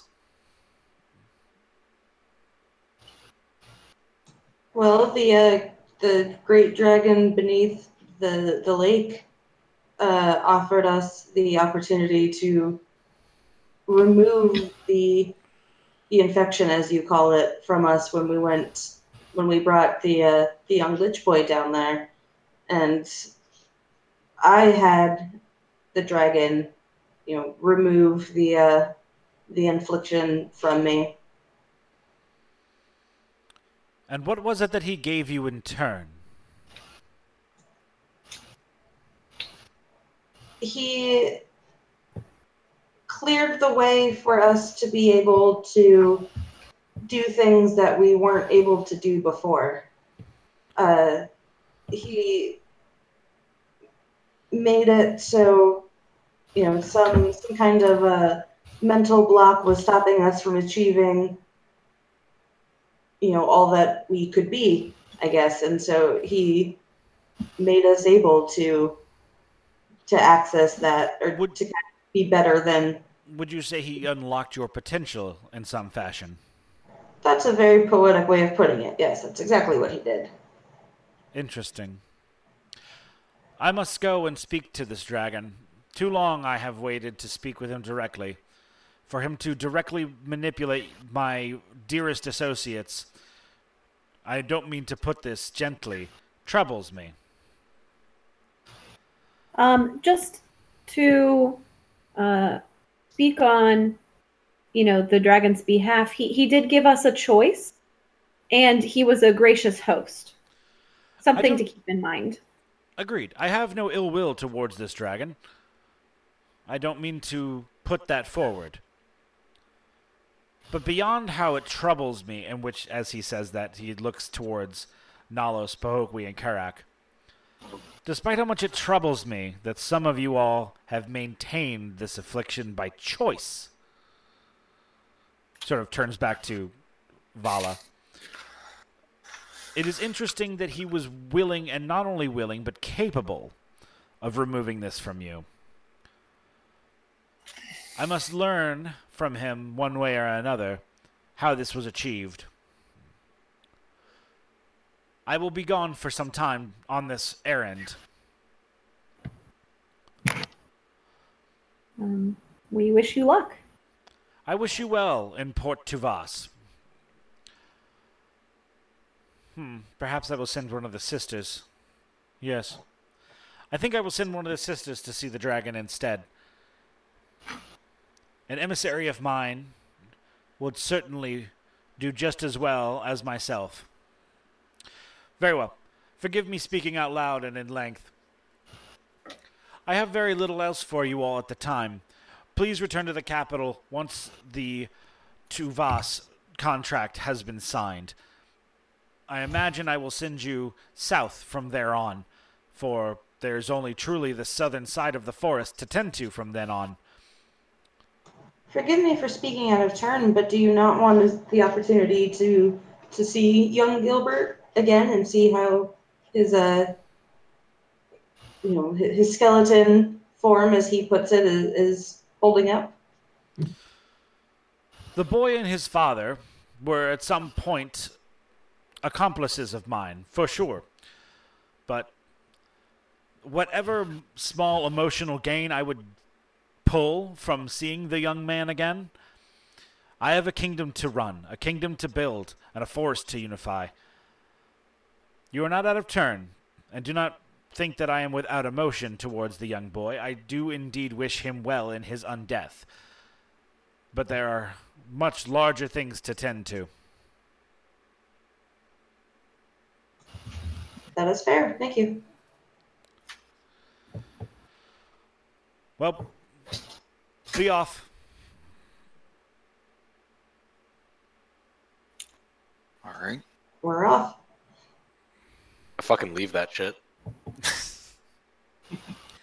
Uh, the doors open, and he goes back to sitting upon his throne, seeming to uh, write down notes.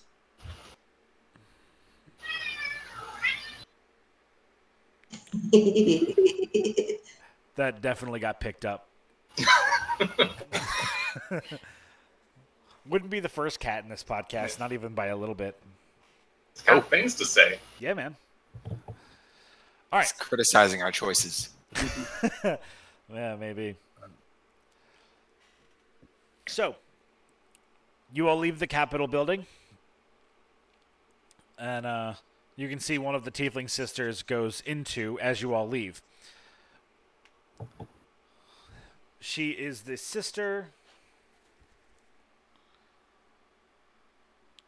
with teal eyes.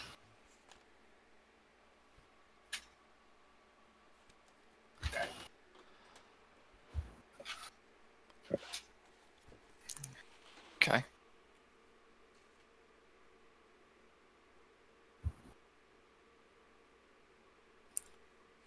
All right, so what to now? Well, to the place he told us to go.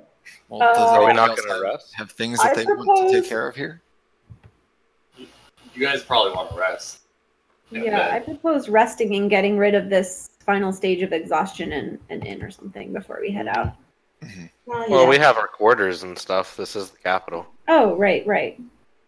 Got, like our own rooms and shit. Mhm. Yeah. Yes, let's go there.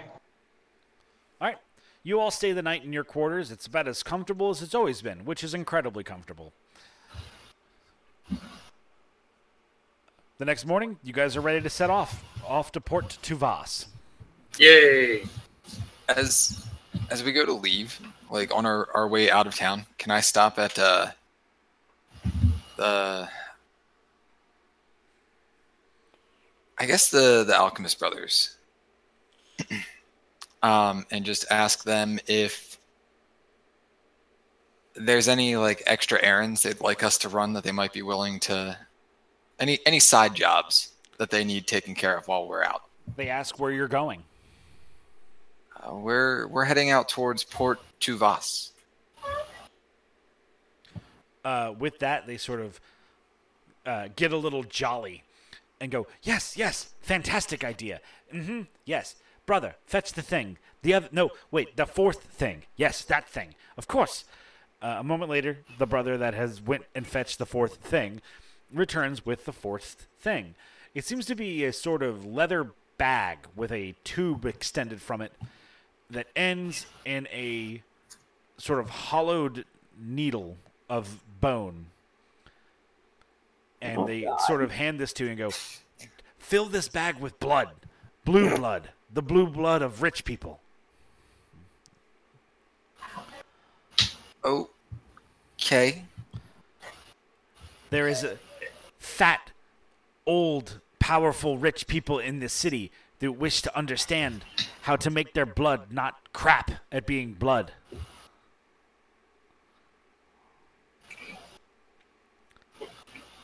Huh.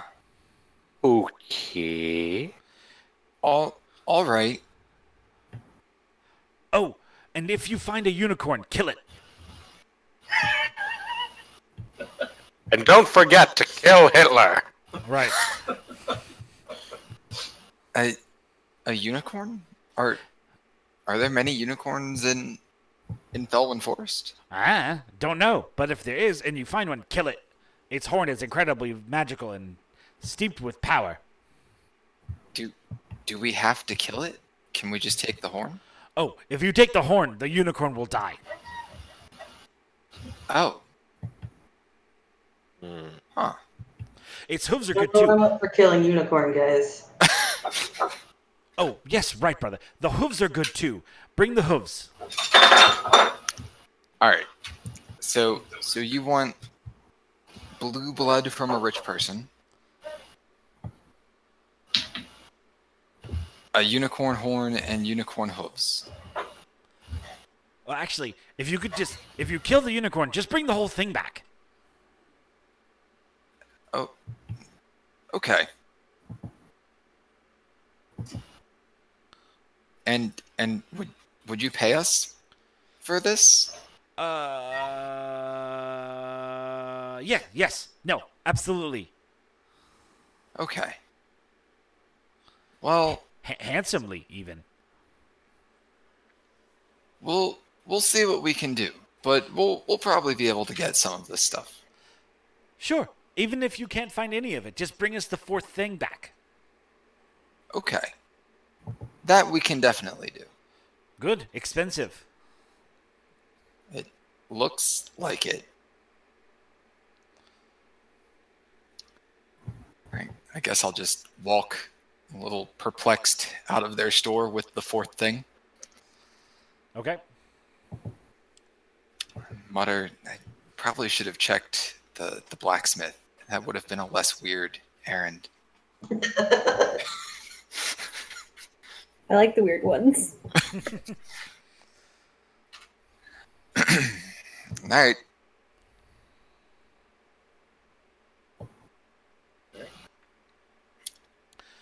Anybody else have things they want to check into? No. No. Um, I'm good. I would like to go to a general. mm, Is there like a jewelry store? Certainly. I'll sell this hunk of copper. Okay. Yeah. All right. So you go to a jeweler and they inquire why you why you think they'd be able to buy that large of a hunk of copper, and they point you towards uh, either the bank, the mint, or a smithy. Well, fine. All right. Maybe they were making some jewelry out of it or something. They, they don't have the furnaces to reduce that much copper. Uh, making me cut out the middleman for them. See how it is. Uh, I go to a smithy.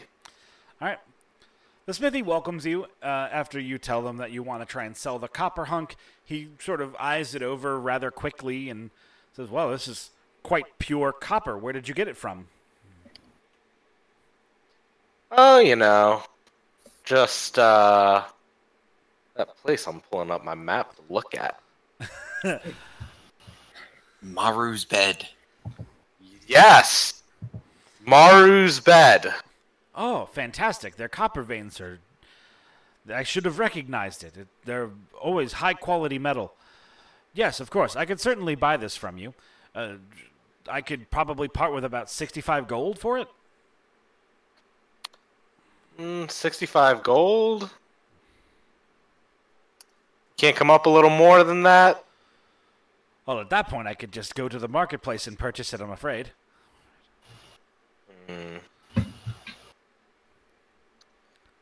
I guess. For, to save me the walk to the marketplace, I can do 70. How about that? Yeah, 70 sounds good. And sort of takes the large hunk of iron or copper and gives you a little satchel of 70 gold.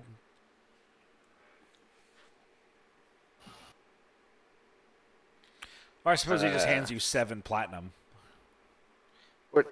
I have 70 gold. Yeah. Don't bring platinum into this. What? No? Yeah. Hate platinum. Platinum's at least easy. Well, you, you better make sure to just give it to him in Electrum then, Yeah. Dracon. Okay. Yeah. Yeah. You get 170 Electrum. Fuck you.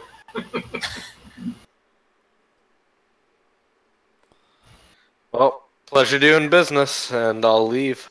All right. Any other business in the capital while you guys are here? I'm good.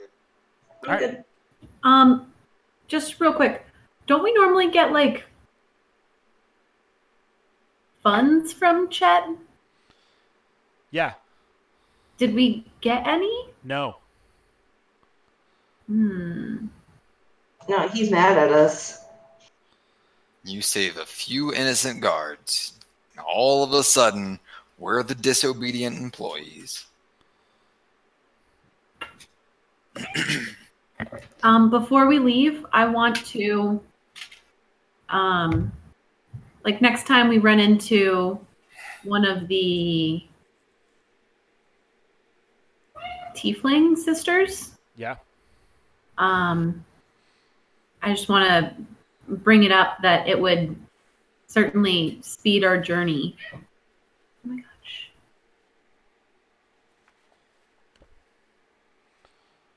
What would speed your journey? uh, funds. Um, is are there? Do we? Am I gonna run into the tiefling sister? Oh, okay. Um, yeah, as you guys sort of, well, no, no, no, not in the city, no.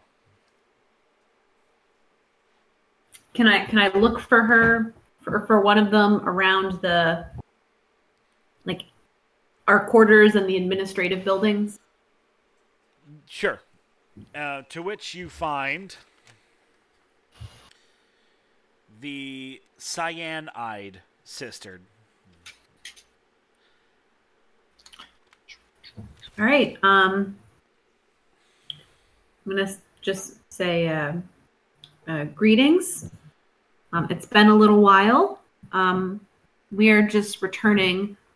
Uh, we've returned from our trip to Portland Voss and the lake. Yes, yes, yes. And you are on your way to Port Tuvas, yes? Oh, I can you say that again? She says you are on your way to Port Tuvas, correct? Uh, yes. Um, and on this new assignment for Chet, I, I understand he wasn't pleased with us, but um, we want to do a good job on this next one, and certainly, you know, funding to bribe people who need to be bribed or or purchase supplies. You know, uh, this would make quite a big difference. Um, is this something you could arrange for us? I'll be honest with you. I'm actually supposed to be your forward intel for when you arrive to Port Tuvas. There's not much I can do before I have to leave the capital. But I suppose that would be something you need to talk to Chet about directly. But considering what I know about how he feels about you all right now, I can't imagine he would part with anything he doesn't consider absolutely essential for your success. Well, I mean, I, I understand, but a, a couple hundred gold seems like nothing to to Chet. I, I don't. I feel like this is, you know, not necessarily something that we need to bother him about. Um, in the past, um, you and your sisters have, you know, had the authority to to aid us in, in similar manners. Could you direct us to one of your sisters if you are too busy? I'm not too busy, but it must be. All right. Here's what I can do for you. I have a couple hundred gold, but I will have to get it replaced for my own expenses before I leave the capital. I can give it to you now, but I'm going to be honest with you. If it comes back to bite me, it won't be biting me. Do you understand?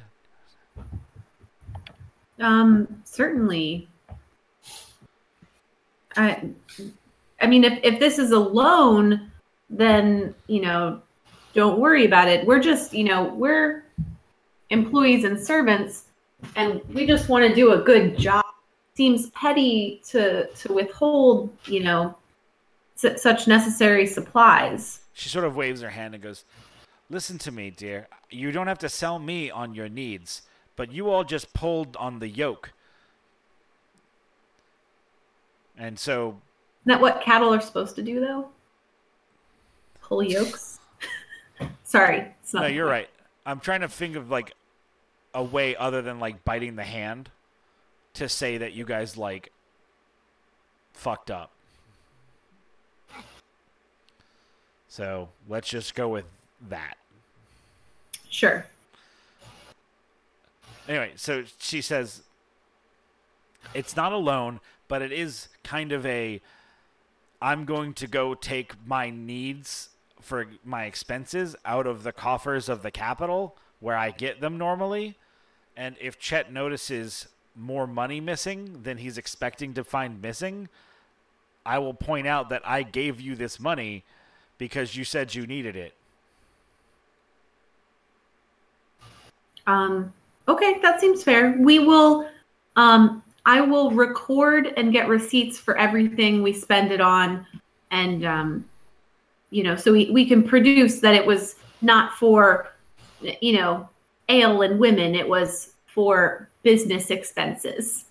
Oh, Do whatever you think you need to do to make this as easy on him as you think it needs to be. But Sure. here, and she gives you a sack, a small uh, coin purse with uh, 300 gold in it. Appreciated. Be careful. He will never raise his hand to you all, but he might do everything just shy of it.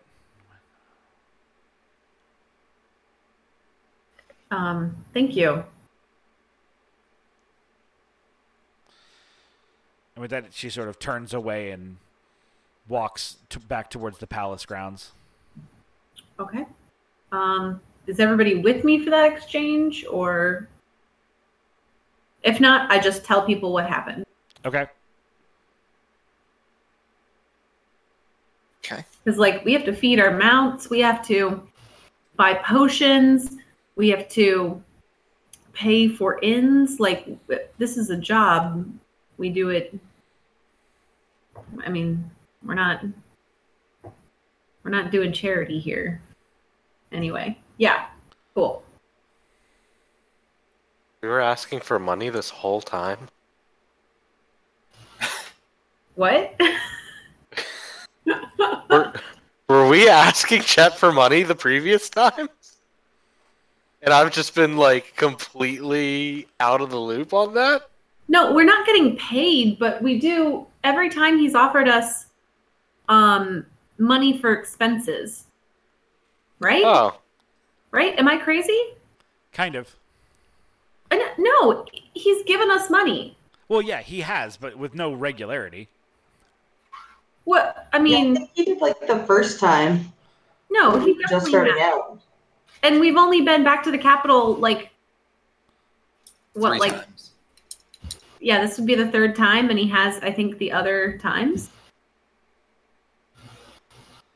I mean, like four times, but one of those we didn't really come here willingly. Oh, well, that doesn't count. the matter with the aboleth do- doesn't count. Yeah. We don't Cool. talk about the aboleth.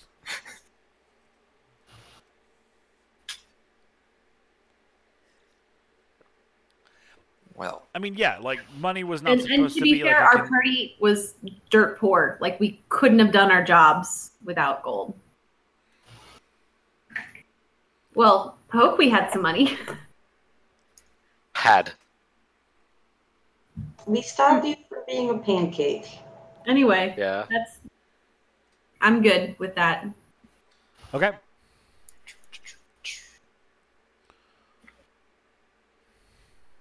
All right, so you all head westbound to Port Tuvas. Yeah. Yep. It's a five-day travel. cool. My guess was right. Uh, do you guys have uh, food for that?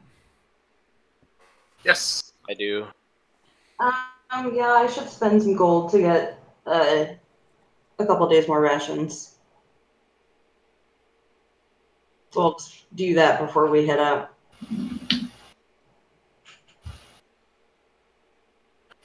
I've been given so many rations as quest rewards throughout the storyline. I've been good so far. Right?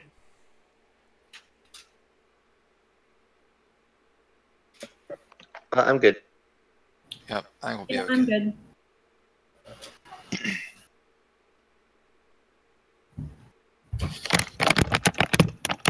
All right.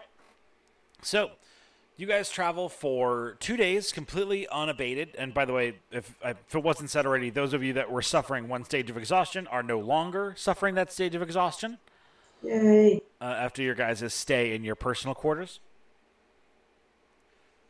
Uh, after two days on the road, you guys come to the sort of intersection that leads south towards Lake Felmos. Uh, and after that intersection, a little bit, you find yourself uh, at a tavern at a rather tavern time. Uh, it's probably just as much as anything other than a tavern. It's probably just a sort of uh, bed and breakfast off the side of the road, but it is a sizable two story building with a stable to it. And uh, you can hear the sounds of songs being sang inside and just overall mirth. It is evening. You guys may stay there or you may carry on through the night.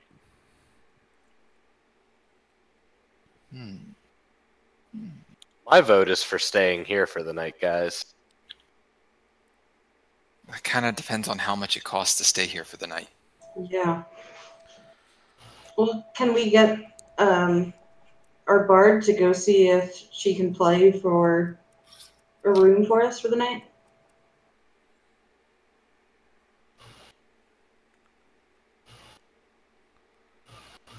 Is the bard willing to do that?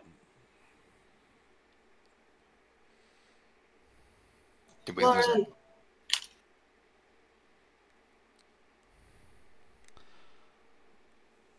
well, I've never seen Vala turn down an opportunity for an audience, so can we just assume that she would be fine with it?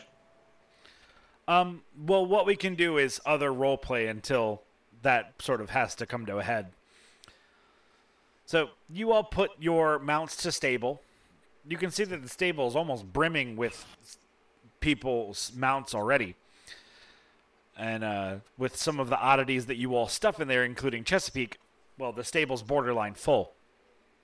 Hmm. No room for Jesus. God damn it. Damn it. All right, so you guys go in, and as you open the doors to enter the tavern, uh, you're awashed with what you had heard from the outside. The laughter, songs, and merriment wake through the tavern's walls, and uh, there seems to already be a bard at play.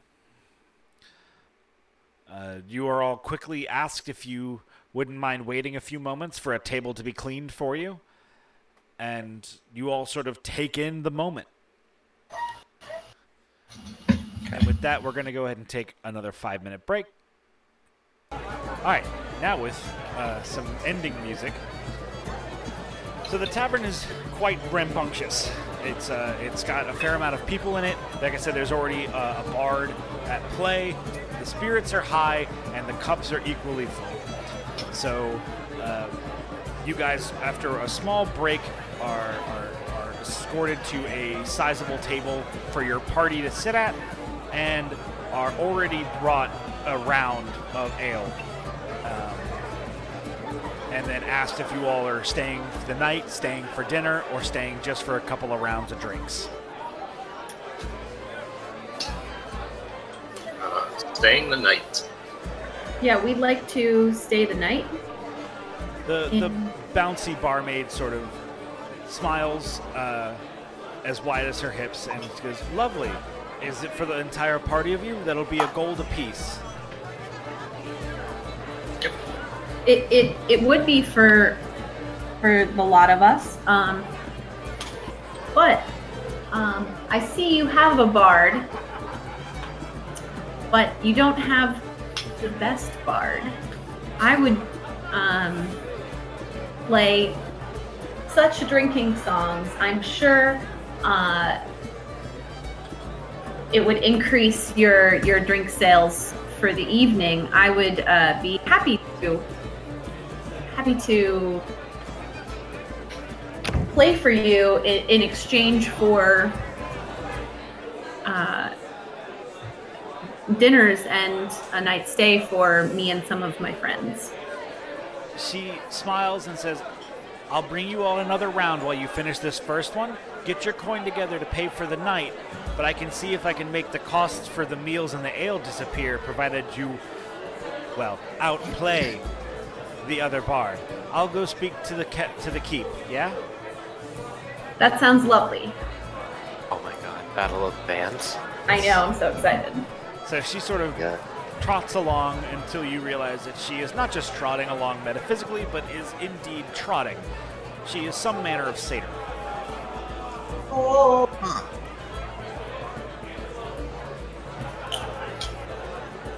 And uh, so she comes back maybe five minutes later after serving a couple of other people and uh, rounds up your guys' finished cups of ale.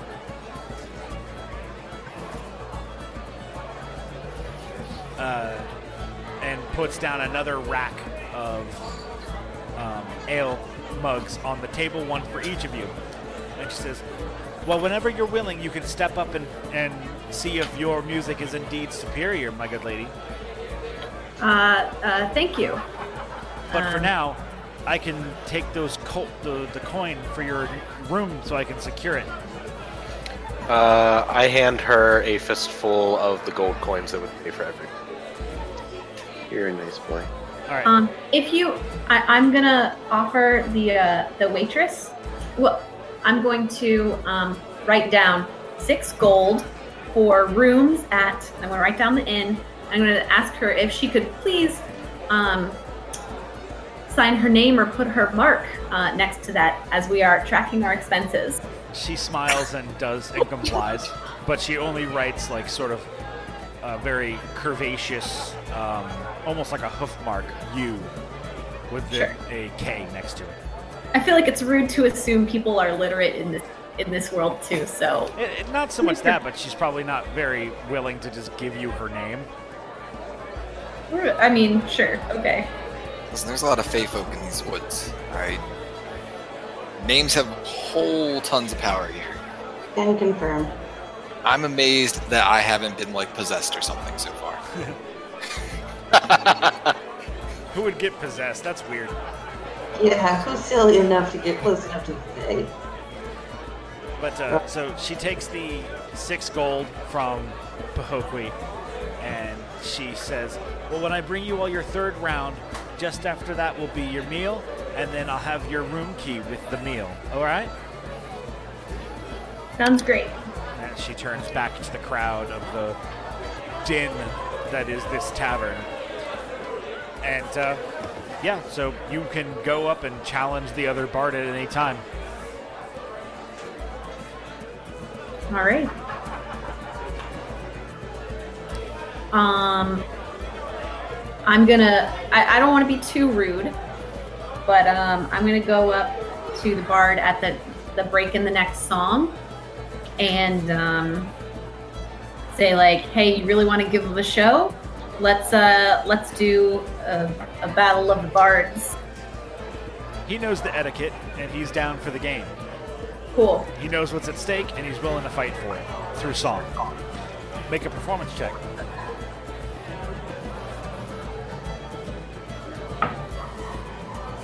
Hoo-hoo. Um, uh, 25. Right. After two songs, one yours, one his, and then a duet where you guys play together, he concedes the the the, the sort of stage to you. And as everyone sort of boos and cheers in accordance to whether or not they like that decision, uh, he knows when he's been bested. And uh, as he raises his last free ale for the night to you and downs it, puts it face down on the edge of the stage, and wanders out the door into the night. Sweet. Um, I feel like it's been forever since I've used it. So I was going to use enthralling performance, but I guess I didn't need to. But um, yeah, cool. I play my heart out. Yeah.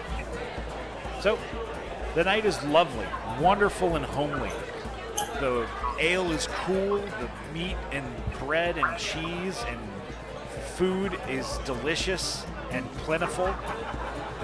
Uh, there's no 100 eggs, unfortunately. It's fine. I didn't ask for them anyway. Okay. but everyone has a lovely time. It's kind of a pleasant change of pace from the constant work, work, work you guys have been exposed to. You all can sort of breathe in a night's relaxation that isn't just a peaceful night under the stars, but seeing the, the different people of this tavern reminds you kind of what you're fighting for in all this after a weird fascination. Like you look around and you see elves and humans and the occasional dwarf, a tiefling and two dragonborn. People from all over Felwyn Forest have gathered in a weird place like this. And for one night, you're all from the same place, this tavern. Kind of warms you up just a little bit. But eventually, like all things, a night comes to its close. The music starts to die down. The people start to wander out. You hear the gallops of the stable empty as the night goes on. Some people wander upstairs for the night, never to be seen again. And not too long after those sort of sim- symptoms come to pass, the saddest part of all the last call. And with that, you all are bid to not you well i guess you can stay here huh